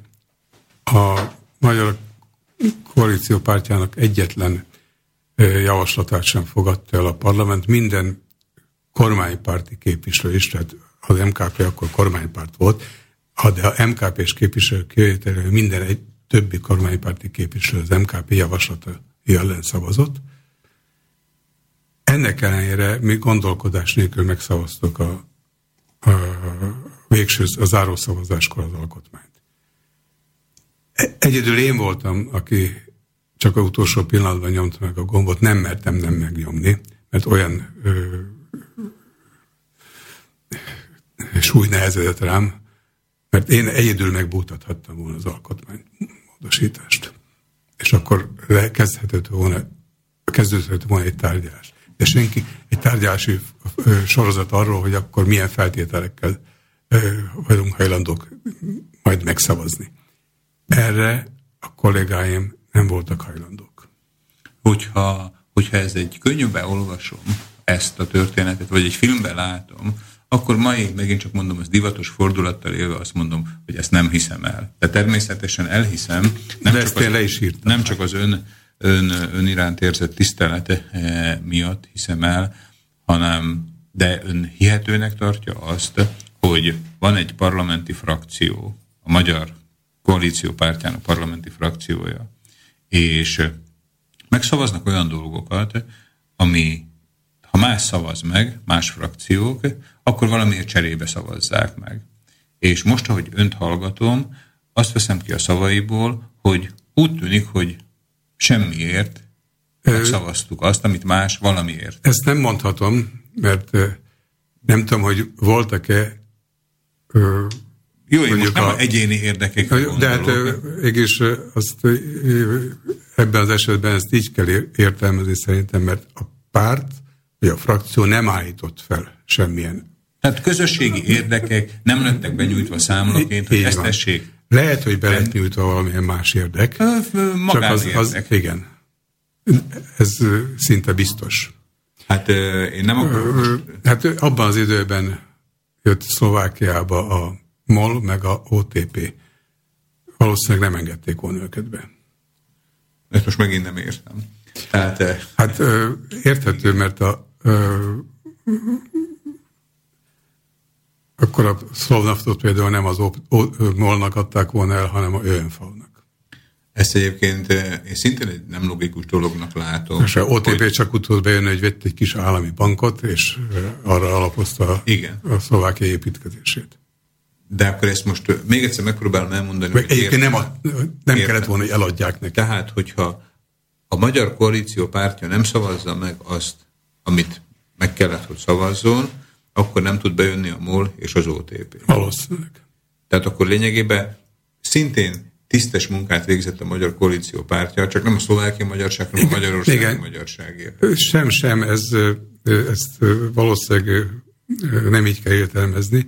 OTP-re, OTP-re meg a MOL-ra, pontosabban a MOL Szlovnasztra és a OTP szlovákiai terjeszkedésére ráépültek itteni magánérdekek. Közösségi érdeket nem tudtunk ráépíteni. Tehát feladtuk a közösségi érdekelésítést, megszavaztuk a, az alkotmányt, viszont a, az egyéni érdekek vagy csoportérdekek tudtak ér, érvényesülni ennek következtében. Értem. Tehát, hogyha így zanzásítva el akarom mondani, akkor XY... Ezzel én nem, nem azt mondom, hogy én nem tartottam, nem tartanám, vagy nem tartottam volna ajánlatosnak, hogy minden mond az OTP gyökeret verjen Szlovákiában, de nem ilyen áron. De hogyha már pedig ilyen áron, akkor pedig tudjunk beleépíteni közösségi érdeket. Értem. Ha jól értem, akkor az, hogy a MOL és az OTP bejöhetett Szlovákiába, mert ugye lett olyan politikai akarat, hogy bejöhessen, ennek volt ára, amit nem a közösség élvezette az árát, hogy kifizették, hanem néhány magánember, tehát lényegében... Vagy csoportok, igen. Vagy, vagy csoportok. Csoportok örültek igazából annak, hogy ez a két nagy vállalat, vagy pedig... Ez, ez még ezzel hangsúlyozom, ez nem azt jelenti, hogy az én elvárásom teljesen más volt, én örültem annak, hogy ide jön az a Persze, nem az, volt nem, a baj, hogy, nem az volt a baj, hogy bejött a MOL és az OTP, Igen. hanem baj az volt, hogy mások kerestek rajta, nem a közösség. Így van, a közösség mm-hmm. kárát látta. Értem. Van még olyan lehetősége a szlovákiai magyarságnak, hogy valamilyen, most csúnya szót használva, alkupozícióba kerüljön a, a többségi társadalommal, tehát hogy valamibe segítse a többségi társadalmat, és hogy ezért cserébe kérjen valamit? Nem látom azt a lehetőséget. Habár most, amikor megalakult a 2016-os választások után a Fico kormány, akkor tulajdonképpen a most híd belépése nélkül nem, nem alakulhatott volna meg. Tehát, hogyha ne, nem lép be a kormánykoalícióba, akkor valószínűleg nem alakul meg, mert a jelenlegi ellenzékből senki sem lett volna hajlandó koalíciót kötni. Most az előbbi Robert, témál, Robert összekapcsolom, akkor most ezt ingyen csinálták, vagy nem ingyen csinálták? Hát kérdés, hogy milyen érdeket követve tették ezt. Értem. Értem. Durai úr, kérem, ön... Közösségileg ugyancsak nem volt haszna. Hát azért meg eléggé a kormányzás elején vagyunk, nem? Eléggé a kormányzás elején vagyunk. Így van. Hogy, hogy, hogy De a tapasztalatok... A tapasztalatok nem sok jóval kecsegtek. Ugye inkább apró pénzzel megint. Értem. Négy percünk van a műsoridőből. Én nagyon bízom benne, hogy, hogy, hogy a közelőbe ismét, ismét a vendégül láthatjuk itt a stúdióban, mert annyi, annyi kérdés merül fel ezeknek a témáknak az alapján, de hogy a napjainkhoz eljussunk. Tehát ön elég negatívan nyilatkozott azokról az emberekről, vagy pedig negatív tapasztalatokat szerzett azokról az emberekkel, akik elhagyták a pártot és létrehozták a hídpárt. Nem, nem, nem nevezem őket néven azért, mert... Nem is kell, nem is kell. Nem mindenkire vonatkozik. Oda, oda akarok kiukadni, hogy Most ugye november végén Dunaszerdahelyen volt egy nagy készfogás a Magyar Koalíció, a Magyar Közösségpárti és a Híd között egy közös útnak a, talán a kezdete. Ön részt vett, úgy tudom, ezen a találkozón a fényképek tanúsága alapján, hogy a tapasztalata előbb azt mondotta, hogy sok jó nem várható az ellenoldaltól. Mégis tesz egy újabb próbálkozást, vagy milyen? 1990 és 98 között sokat próbálkoztam azzal, hogy egyesítsük a akkori három felvidéki magyar pártot. Ez csak azért sikerült 98-ban, mert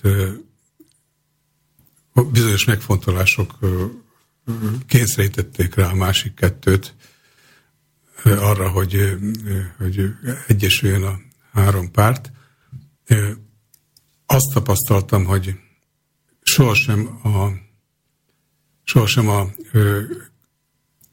a közösségi érdek szempontjából tesznek lépéseket, legalábbis egy jelentős része a felvidéki magyar közélet képviselőnek, hanem valami egyéb megfontolásból. Úgy látom, hogy ez a úgynevezett magyar-magyar párbeszéd, legalábbis így nevezték a szervezői, ami november közepetáján elindult Dunaszerdahelyen. Ez ugyanolyan meddő kezdeményezés lesz, mint amit én tettem 90 és 98 között. Tehát nem látom benne, még az MKP részéről igen, mert az MKP egyre inkább érzi, hogy a kiábrándult magyar szavazóknak a szimpátiáját vissza kell szerezni, és a politika hitelét is vissza kell szerezni. De önmagában a Magyar Közösség Pártja nem elegendő ahhoz, hogy ezt megtegye.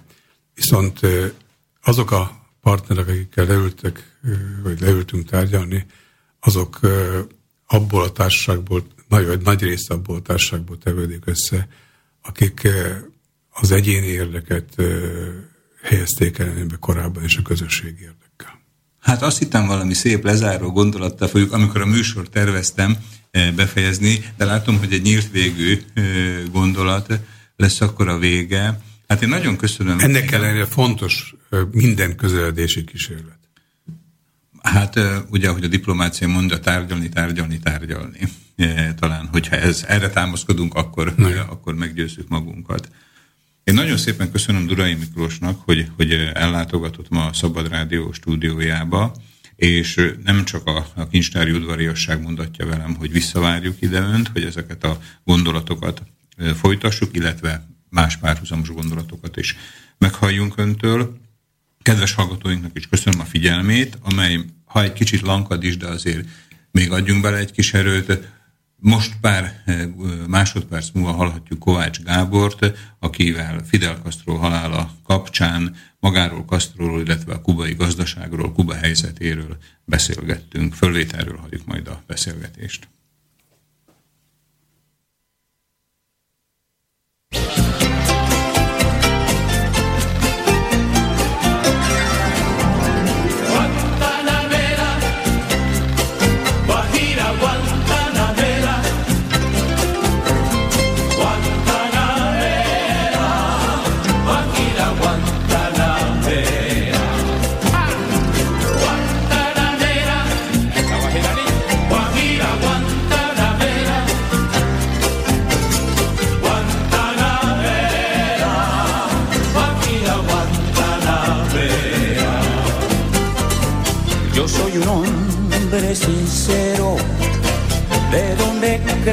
Hierba.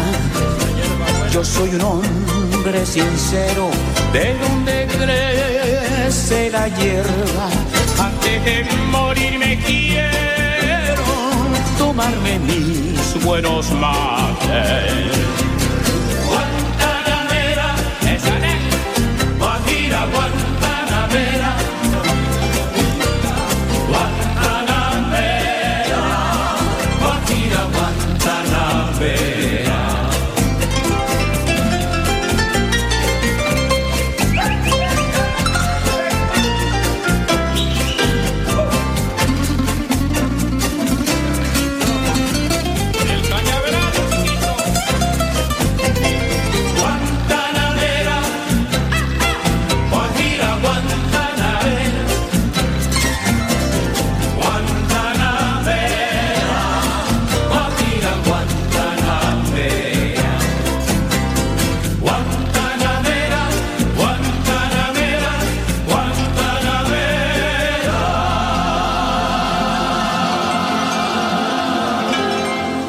Ez volt tehát a Guantanamera, amelyet talán, hogyha még így rossz spanyolsággal kiejtve mondunk el a világ bármelyik pontján, akkor mindenki talán Kubára, vagy pedig a latin világra asszociál. És ugye, hogyha Kuba, vagy pedig latin világ, akkor Fidel Castro, Che Guevara és forradalom, talán ezek azok a gondolatok, amelyek nemtől, kortól, sőt földrajztól függetlenül, ugye előbbi beszélgető partnerünk Durai Miklós nagyon helyesen kiemelte, hogy a földrajz mennyire univerzális jelenlevője bármelyik természettudományos, vagy pedig akár bölcsészeti tudományágnak is.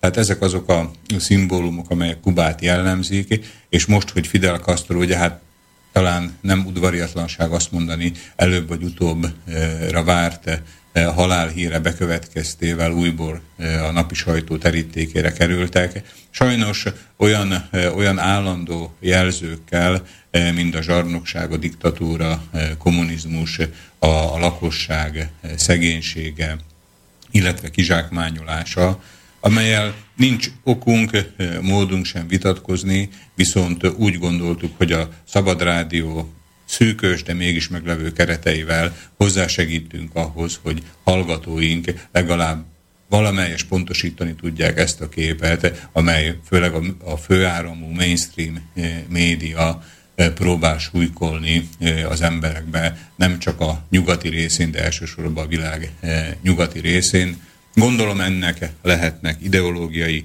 okai, tehát Kuba talán szimbolikusan egy kőhajításnyira az Amerikai Egyesült Államok partjaitól nem csak fizikai, nem csak katonai, de elsősorban ideológiai veszélyt is jelentette.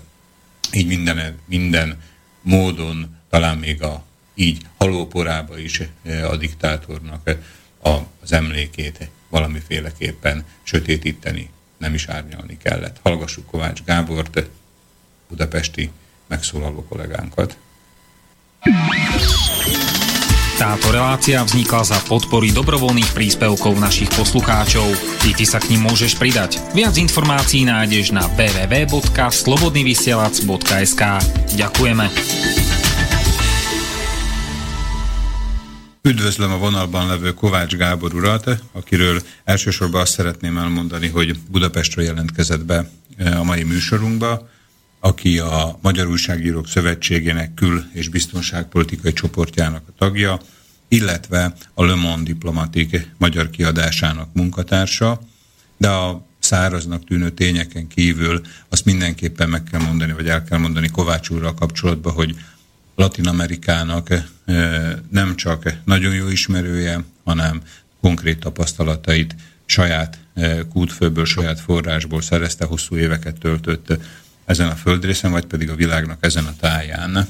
Kovács urat azért kértük meg, hogy ossza meg tapasztalatainak, illetve információinak néhány részét a Szabad Rádió hallgatóival, mivel szeretnénk hozzásegíteni hallgatóinkat ahhoz, hogy Fidel Castro ha elhunytának halálának a kapcsán kialakult információ, vagy pedig véleménytengerbe talán egy kicsit objektívebb képet is alakíthassanak ki a kubai forradalom vezetőjéről. Nem föltett szándékunk az, hogy mi pozitívan vagy pedig negatívan folyásoljuk be azt a képet, amely hallgatóink előtt kialakult a kubai vezetőről, pusztán azt szeretnénk elérni, hogy több információval rendelkezzenek akkor, amikor véleményt mondanak erről a politikusról.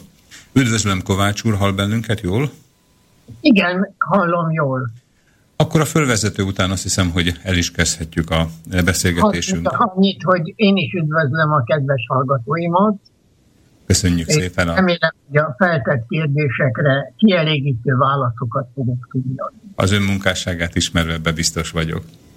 Kovács úr, mit tartana így általánosságban legfontosabbnak elmondani Fidel Castroról? Hát Fidel Castro a 20.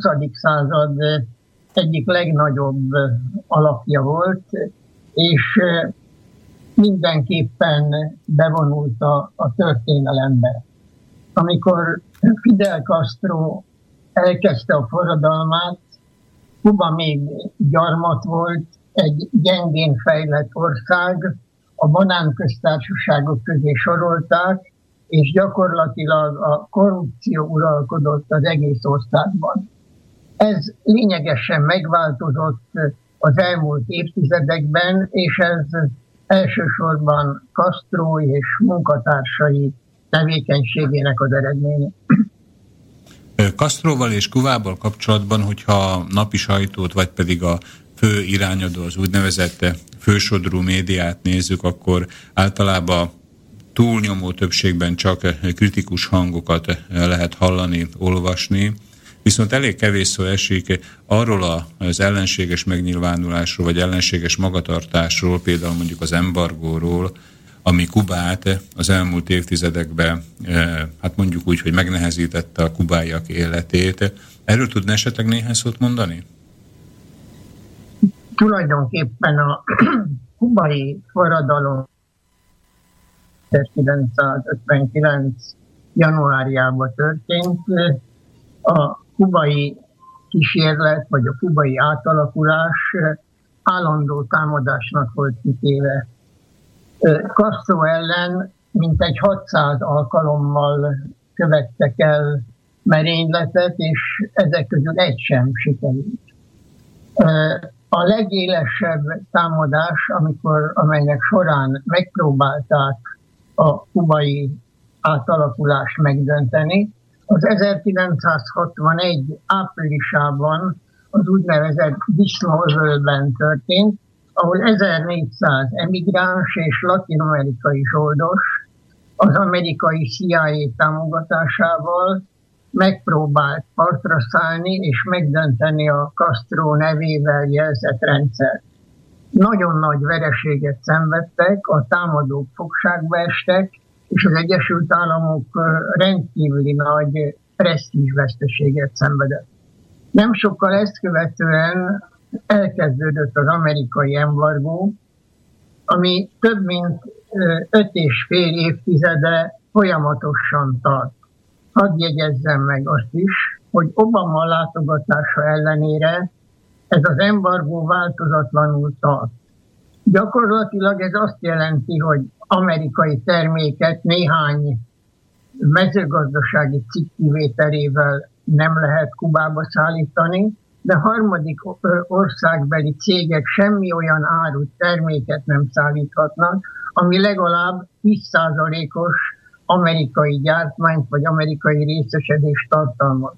Az embargónak egyik legsúlyosabb oldala az, hogy a harmadik országbeli vállalatokat is büntetik. Előfordul az, hogy például nyugat-európai pénzintézetek különböző transfereket bonyolítanak le kubai partnereikkel, és emiatt az Egyesült Államok fekete kerülnek. Obama tett bizonyos kísérletet ennek a megváltoztatására, de ez kongresszusi hatáskörbe tartozik. Hát azt lehet mondani akkor, hogy a gazdasági embargó az szinte a blokádnak egy ilyen mondjuk így kézzelfoghatatlanabb, tehát nem konkrét megnyilvánulása. Tehát lényegében blokkád alá vonták az amerikai árut illetően a szigetet, ugye? Ez teljesen így van, és hadd tegyem hozzá, hogy ezeknek a diszkriminatív intézkedéseknek a része az is, hogy amerikai turisták a mai napig nem mehetnek Kubába, különböző kategóriákat, papokat, tudósokat, egyéb szakembereket engednek utazni Kubába, de a turista forgalom a két ország között gyakorlatilag még nem indult meg. Most azoknak a hallgatóknak a számára, akik talán nem annyira tájékozottak vagy naprakészek a, a földrajzból, ugye azt el kell mondanunk, hogy tehát Kuba és Amerika hát mondjuk egy szimbolikus kőhajításnyira, vagy tengeri kőhajításnyira van egymástól. Ha jól tudom, ugye nem egész 200 kilométer talán Florida. Ez így pontos, ez így pontos. Tehát kézenfekvő lenne ugye akár Kubának, Amerika felé, akár Amerikának Kuba felé az, hogy mm, nagy kereskedelmi forgalom bonyolódjék le az országok között. Ez természetesen így van, és az a helyzet, hogy az amerikaiak versenytársai, az amerikai cégek partnere Németországból, Franciaországból, Olaszországból, de Latin Amerikából is, brazilok, mexikóiak, csilleiek megjelentek Kubába is nagy üzleteket csinálnak, ami természetesen zavarja az amerikai vállalkozókat, akik megpróbálnak nyomást gyakorolni kormányaikra, hogy változtasson ezeken a diszkriminációs intézkedéseken. Értem. Nézz, nézzük meg még azért az elejét az embargónak. Tehát, hogyha egy nagyon egyszerű kérdésként fogalmazom meg, hogy mi volt az oka, miért ez az embargó? Tehát miért sújtotta ilyen embargóval az Egyesült Államok Kubát? Az embargónak tulajdonképpen a hivatalos oka az volt, hogy amerikai tulajdonú vállalatokat, cégeket kisajátítottak, államosítások történtek az országban, és azt kell mondanom, hogy az amerikai embargó és az amerikai ellenséges lépések voltak azok a tényezők, amik Orosz, Oroszország, illetve akkor még Szovjetunió felé terelték Kubát. Kuba ugye Amerika számára, hogy elmondtuk, kézenfekvő kereskedelmi partner lenne. Tetszett említeni, hogy évtizedekkel ezelőtt sor került az ott levő amerikai vállalatoknak, vagy pedig értekeltségeknek a, az államosítására. Tehát ugye nyugodtan kimondhatjuk azt, hogy a Fidel Castro vezette forradalom államosította ezeket a, ezeket a vállalatokat, ezeket a, az érdekeltségeket. Tehát akkor itt egy ideológiai szembenállás alakult ki, ugye, a két ország között. Hát én inkább azt mondanám, hogy politikai és gazdasági szembenállás, de ennek van egy ideológiai háttere is. Kubában egyébként tehát egy, egy pluralista rendszer, tehát egy többpárti rendszer, vagy egy piacgazdaság működik, működött az elmúlt hát, évtizedekben? Kubában egy pártrendszer működik, és ezt az egy pártrendszert a kubai kommunista párt testesíti meg. Tehát így is hívják, tehát kommunistáknak is vallják deklaratívan magukat. A... Kubai kommunista párt, amelyik az idén tartotta a hetedik kongresszuson. Értem. Itt az embargo és a Kubán kívüli kapitalista világ hozzáállása Kubához táplálkozhat egy olyan jellegű félelemből is, hogy szerettek volna nagyon határozottan gátat vetni a kommunizmus terjedésének az amerikai földrészen? Én úgy gondolom, hogy itt külön kell választani az Egyesült Államok politikáját és más országok politikáját. Ha megnézzük az elmúlt egy-másfél évnek a képét, akkor azt látjuk, hogy például Kubába látogatott François Hollande, francia elnök, Renzi olasz miniszterelnök, ugye szlovák hallgatókról van szó, Robert Fico, szlovák miniszterelnök, akkor Frederica Morgherini, az Európai Bizottság kül, külügyi megbizotja, Frank-Walter Steinmeier, német külügyminiszter, Barack Obama, Ferenc pápa, és hogy ne beszéljek Putin elnökről, vagy Xi kínai elnökről. Tehát Nyugat-Európának megvannak a maga saját érdekei, és Kubában ezek nem teljesen amerikai érdekek. Értem. Ugye a legtöbbször elhangzó vád, vagy vádak a Castro személye, illetve a Castro vezette rendszer ellen, az két lábon áll. Ugye egyik a gazdasági elmaradottság, tehát mondjuk az, hogy a, a szegény sor, amiben a, a kubai nép kell, hogy tengesse életét, illetve a véleményszabadságnak a, a hiánya.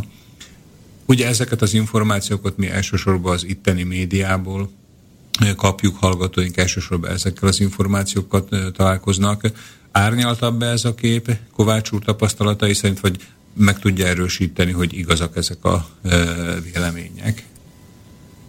Az a helyzet, hogy Kubában az elmúlt évtizedekben kialakult egy bizonyos egyenlőség, ami gazdasági szinten is megnyilvánult.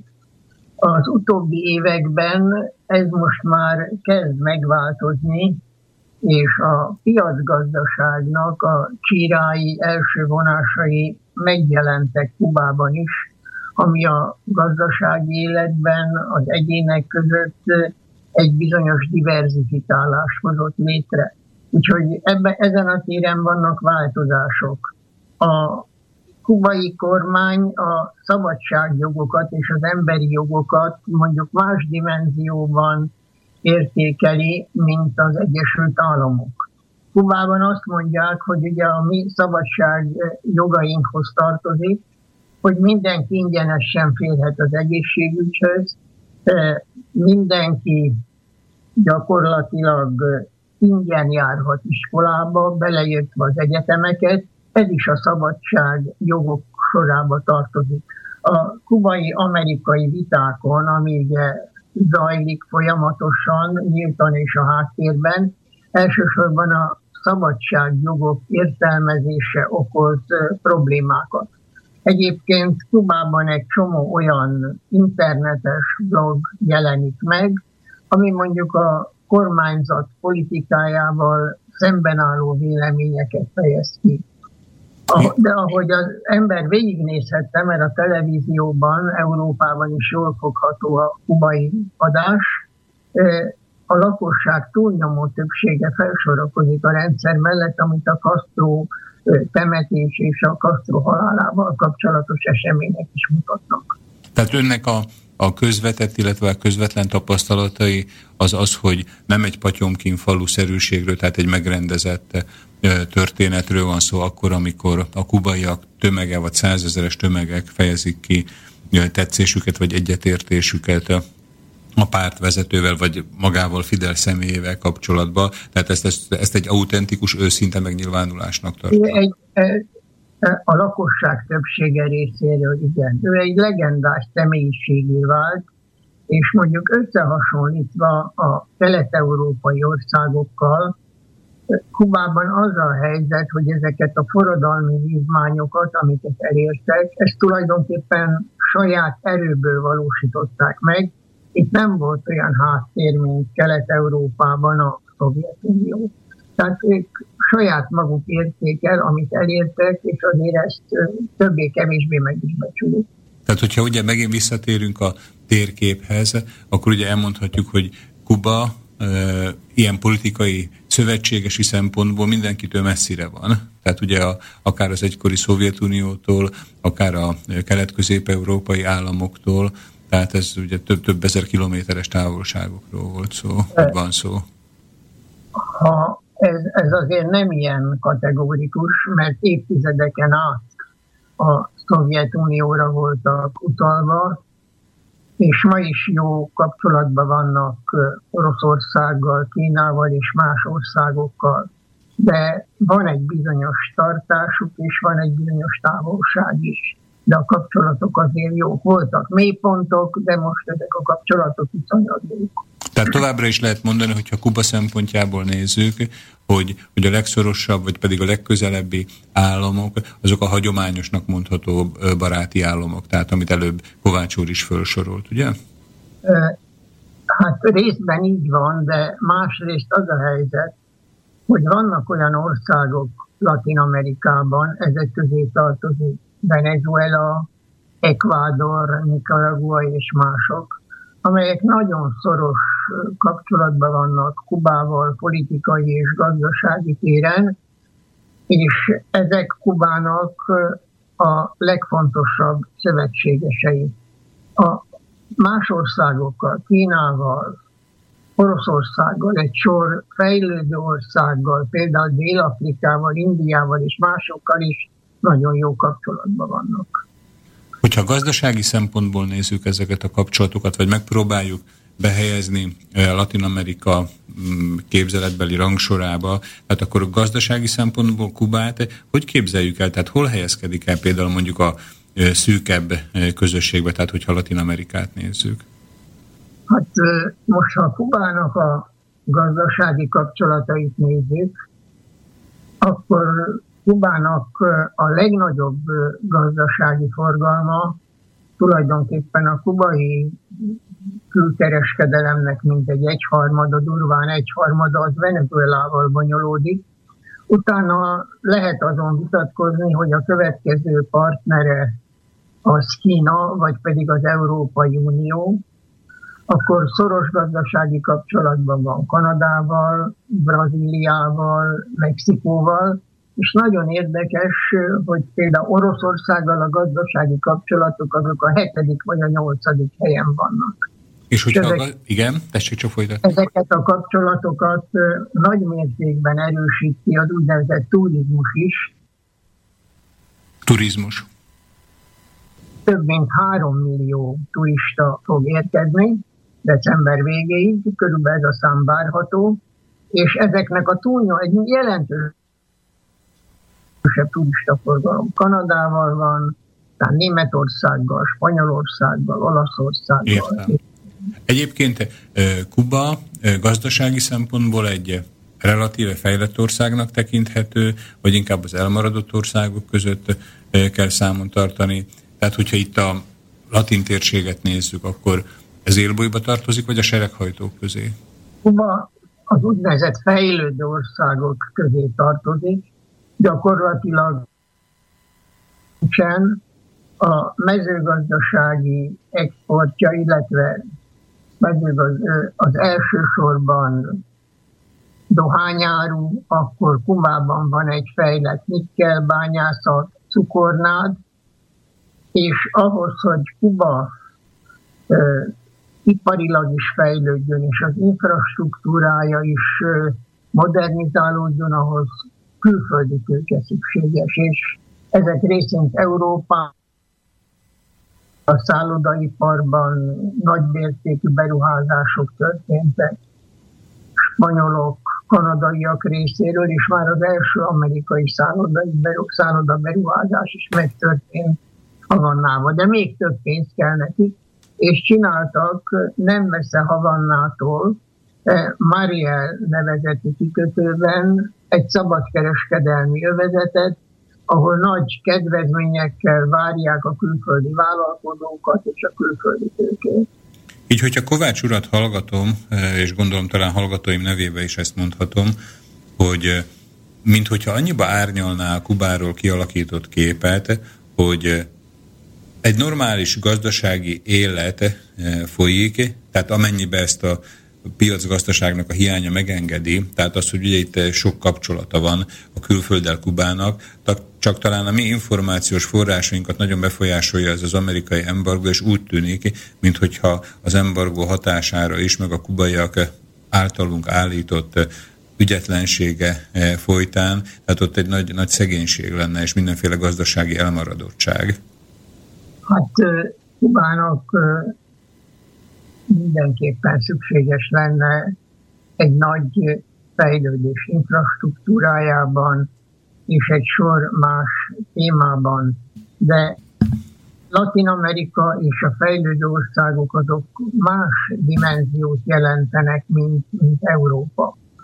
Úgyhogy kubai vezetés is tisztában van azzal, hogy fejlődni kell, és egy sor intézkedést hoztak az elmúlt években, itt például a vállalatok önállóságának a növekedése, az export fejlesztése, az egyéni érdekeltségnek a fokozása, amivel elő akarják mozdítani azt, hogy az ország fejlődése meginduljon. El kell mondani azt is, hogy ott az emberek, a dolgozók többsége az állami alkalmazott, külön kormányzati program, egy millió embert akarnak átirányítani a magánszektorba, amiből idáig körülbelül 600 ezer sikerült. Kovács úr, kérem, ön, ön közvetlen közelről szemlélhette a latin-amerikai térséget, vagy akár a karibi térséget. Hogyha én nagyon leegyszerűsítetten teszem fel a kérdést, akkor az ön tapasztalatai alapján Kubában élni jó, Kubában élni rossz, vagy Kubában élni átlagos? Én ehhez nem tudok konkrétan fontos választ adni, mert én nem sok latin-amerikai országba jártam, de Kubába sajnos még nem jutottam el. Egyetlen egyet tudok mondani, hogy azok a magyar barátaim és ismerőseim, akik jártak Kubába, azok mind felsőfokban beszélnek Kubáról. Hozzá kell tennem azt, hogy az én meglátásom szerint mindenképpen szükséges lenne a, a Kubában több beruházás, több pénz, hogy a lakosság életszínvonala növekedjen, és egy sor olyan dologhoz hozzájutnak, ami elsősorban az embargó miatt ma nem tudnak megszerezni. Visszatérve Fidel Castrohoz, tehát ugye valószínűleg, hogy Castro tudta azt, hogy ő nem halhatatlan, és számolt ugye az előbb-utóbb, hogy a földi pályafutását be kell fejeznie, és már évekkel ezelőtt átadta a hatalmat, tehát a, a saját helyét, testvérét Raúlnak. Ezért is talán ugye maga a halálhír inkább mondjuk úgy, hogy általánosságban meglepő volt, de nem érte talán Kubát se fölkészületlenül. Várható az, hogy, hogy változások nélkül fog ugyanezen az úton menni Kuba, mivel hogy a staféta átadás már korábban megtörtént, vagy pedig Fidel Castro halála egy, egy szimbolikus határt is jelent Kuba fejlődésével, és a közeljövőben nagy változások várhatóak. Ezt pontosan nem lehet megmondani, hogy mi történik. Hozzá kell tenni azt, hogy Raúl Castro is 85 éves. Most el kell még azt is mondani, hogy Kubában egy olyan, egy olyan törvényt hoztak, hogy egyetlen állami vagy pártfunkcionárius sem tölthet be két periódusnál több időszakot. 2018-ban megválik az államfői tisztségtől. Bocsánat, itt egy pillanat, csak a szavába vágok Kovács úr, itt volt egy kis technikai zavar, tehát ugye itt most Raúl Castroról tetszik beszélni. Aki... Igen, igen. Tessék nyugodtan folytatni. Akkor Raúl Castro, aki ugye átvette Fidelnek az örökségét először, mint államfő, aztán mint pártikár, mivel a kubai vezetésben egy döntés van arról, hogy egy generációváltást kell végrehajtani.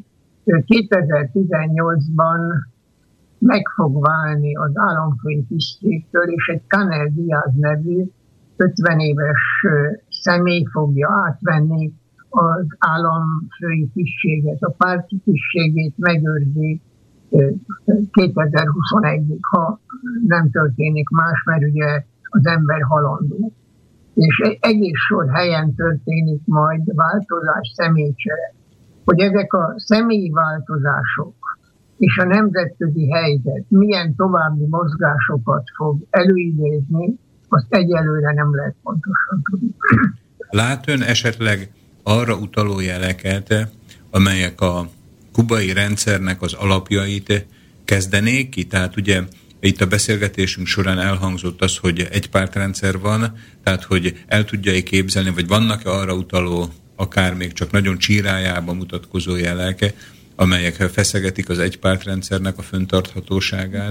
Vannak ellenzéki csoportok, de ezek nem jelentősek. Na most az esetleges változások azok összefüggnek nemzetközi tényezőkkel is, hiszen Kuba elég fontos stratégiai helyen fekszik. Nyilvánvaló, hogy az Egyesült Államoknak érdeke lenne, hogyha ott egy rendszerváltás történne, viszont vannak olyan világhatalmak, amelyek ezzel pontosan szembeállnak. Úgyhogy nem lehet pontosan megjósolni azt, hogy milyen, milyen események fognak történni. Én egyszer feltettem a kérdést egy kubai diplomatának, hogy ugye országuk egy vietnami rendszerű fejlődést fog csinálni. Mire azt mondta nekem, hogy ők a saját útjukon mennek. Ugye Vietnámot az jellemzi, hogy egyrészt megmaradt az egy pártrendszer, viszont a gazdasági életben pluralizmus van. Most nekem lenne egy olyan kérdésem, hogy egy öt percre, ha lehet, szakítsuk meg, iszom egy pohár vizet, és aztán folytatjuk, ha lehetne. Természetesen. Köszönöm. Egy, egy négy-öt percre. Igen, igen, köszönöm. Jó, kicsit megpihenjek, aztán mehetnénk tovább. Kuba közeljövőbeli kilátásai, ugye megbeszéltük itt Kovács úr tapasztalatai, közvetett, illetve közvetlen tapasztalatai alapján a nagy partnerekkel a közvetlen térségből, valamelyest érinte a kubai változások, hogyha lesznek változások itt a közép-európai országokat, például Kovács úr hazáját, Magyarországot, tehát hogy mire számíthat esetleg, vagy érint ez valamiben közép-európai térséget? Kuba és az Európai Unió között folyamatos tárgyalások folynak. Tudnék, a 90-es évek végén Aznar spanyol miniszterelnök javaslatára Kubával szemben hoztak bizonyos korlátozó intézkedéseket, mert állítólagosan megsértette az emberi jogokat. A folyamatos tárgyalások eredményeképpen az Európai Unió külügyi biztosa, Federica Morgarini többször járt Havannába, és a közeljövőben alá fognak írni egy olyan megállapodást, ami rendezi Kuba és az Európai Unió kapcsolatait. De meg kell jegyeznem azt, hogy tulajdonképpen a kétoldalú kapcsolatok az Európai Unió számos országával, franciákkal, olaszokkal, de még Spanyolországgal is, és másokkal is folyamatosan jó jelentős kereskedelmi kapcsolat is volt az országok között.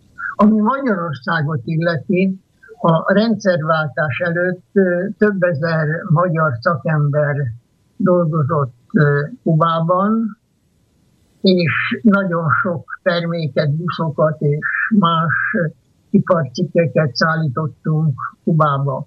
Ez a rendszerváltással megszakadt. Jelenleg is vannak kapcsolatok kulturális, gazdasági téren, és a magyar kormány ösztöndíjakat is ajánlott föl kubai diákok részére. Értem.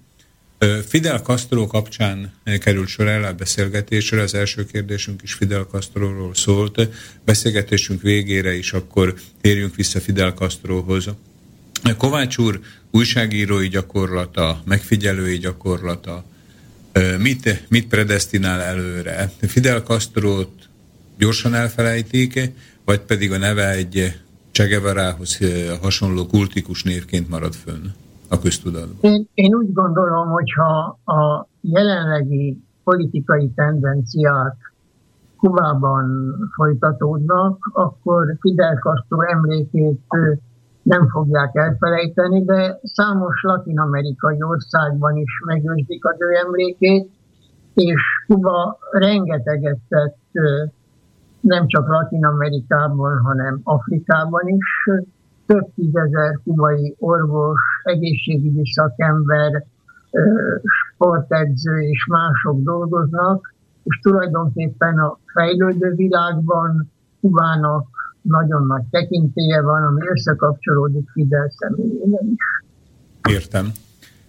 Kedves hallgatóink, ez volt Kovács Gábor úr, mondjuk úgy, ha nem is helyszíni, de pontos megfigyelő jelentése Kubáról, illetve Fidel Castro halála kapcsán várható esetleges változásokról.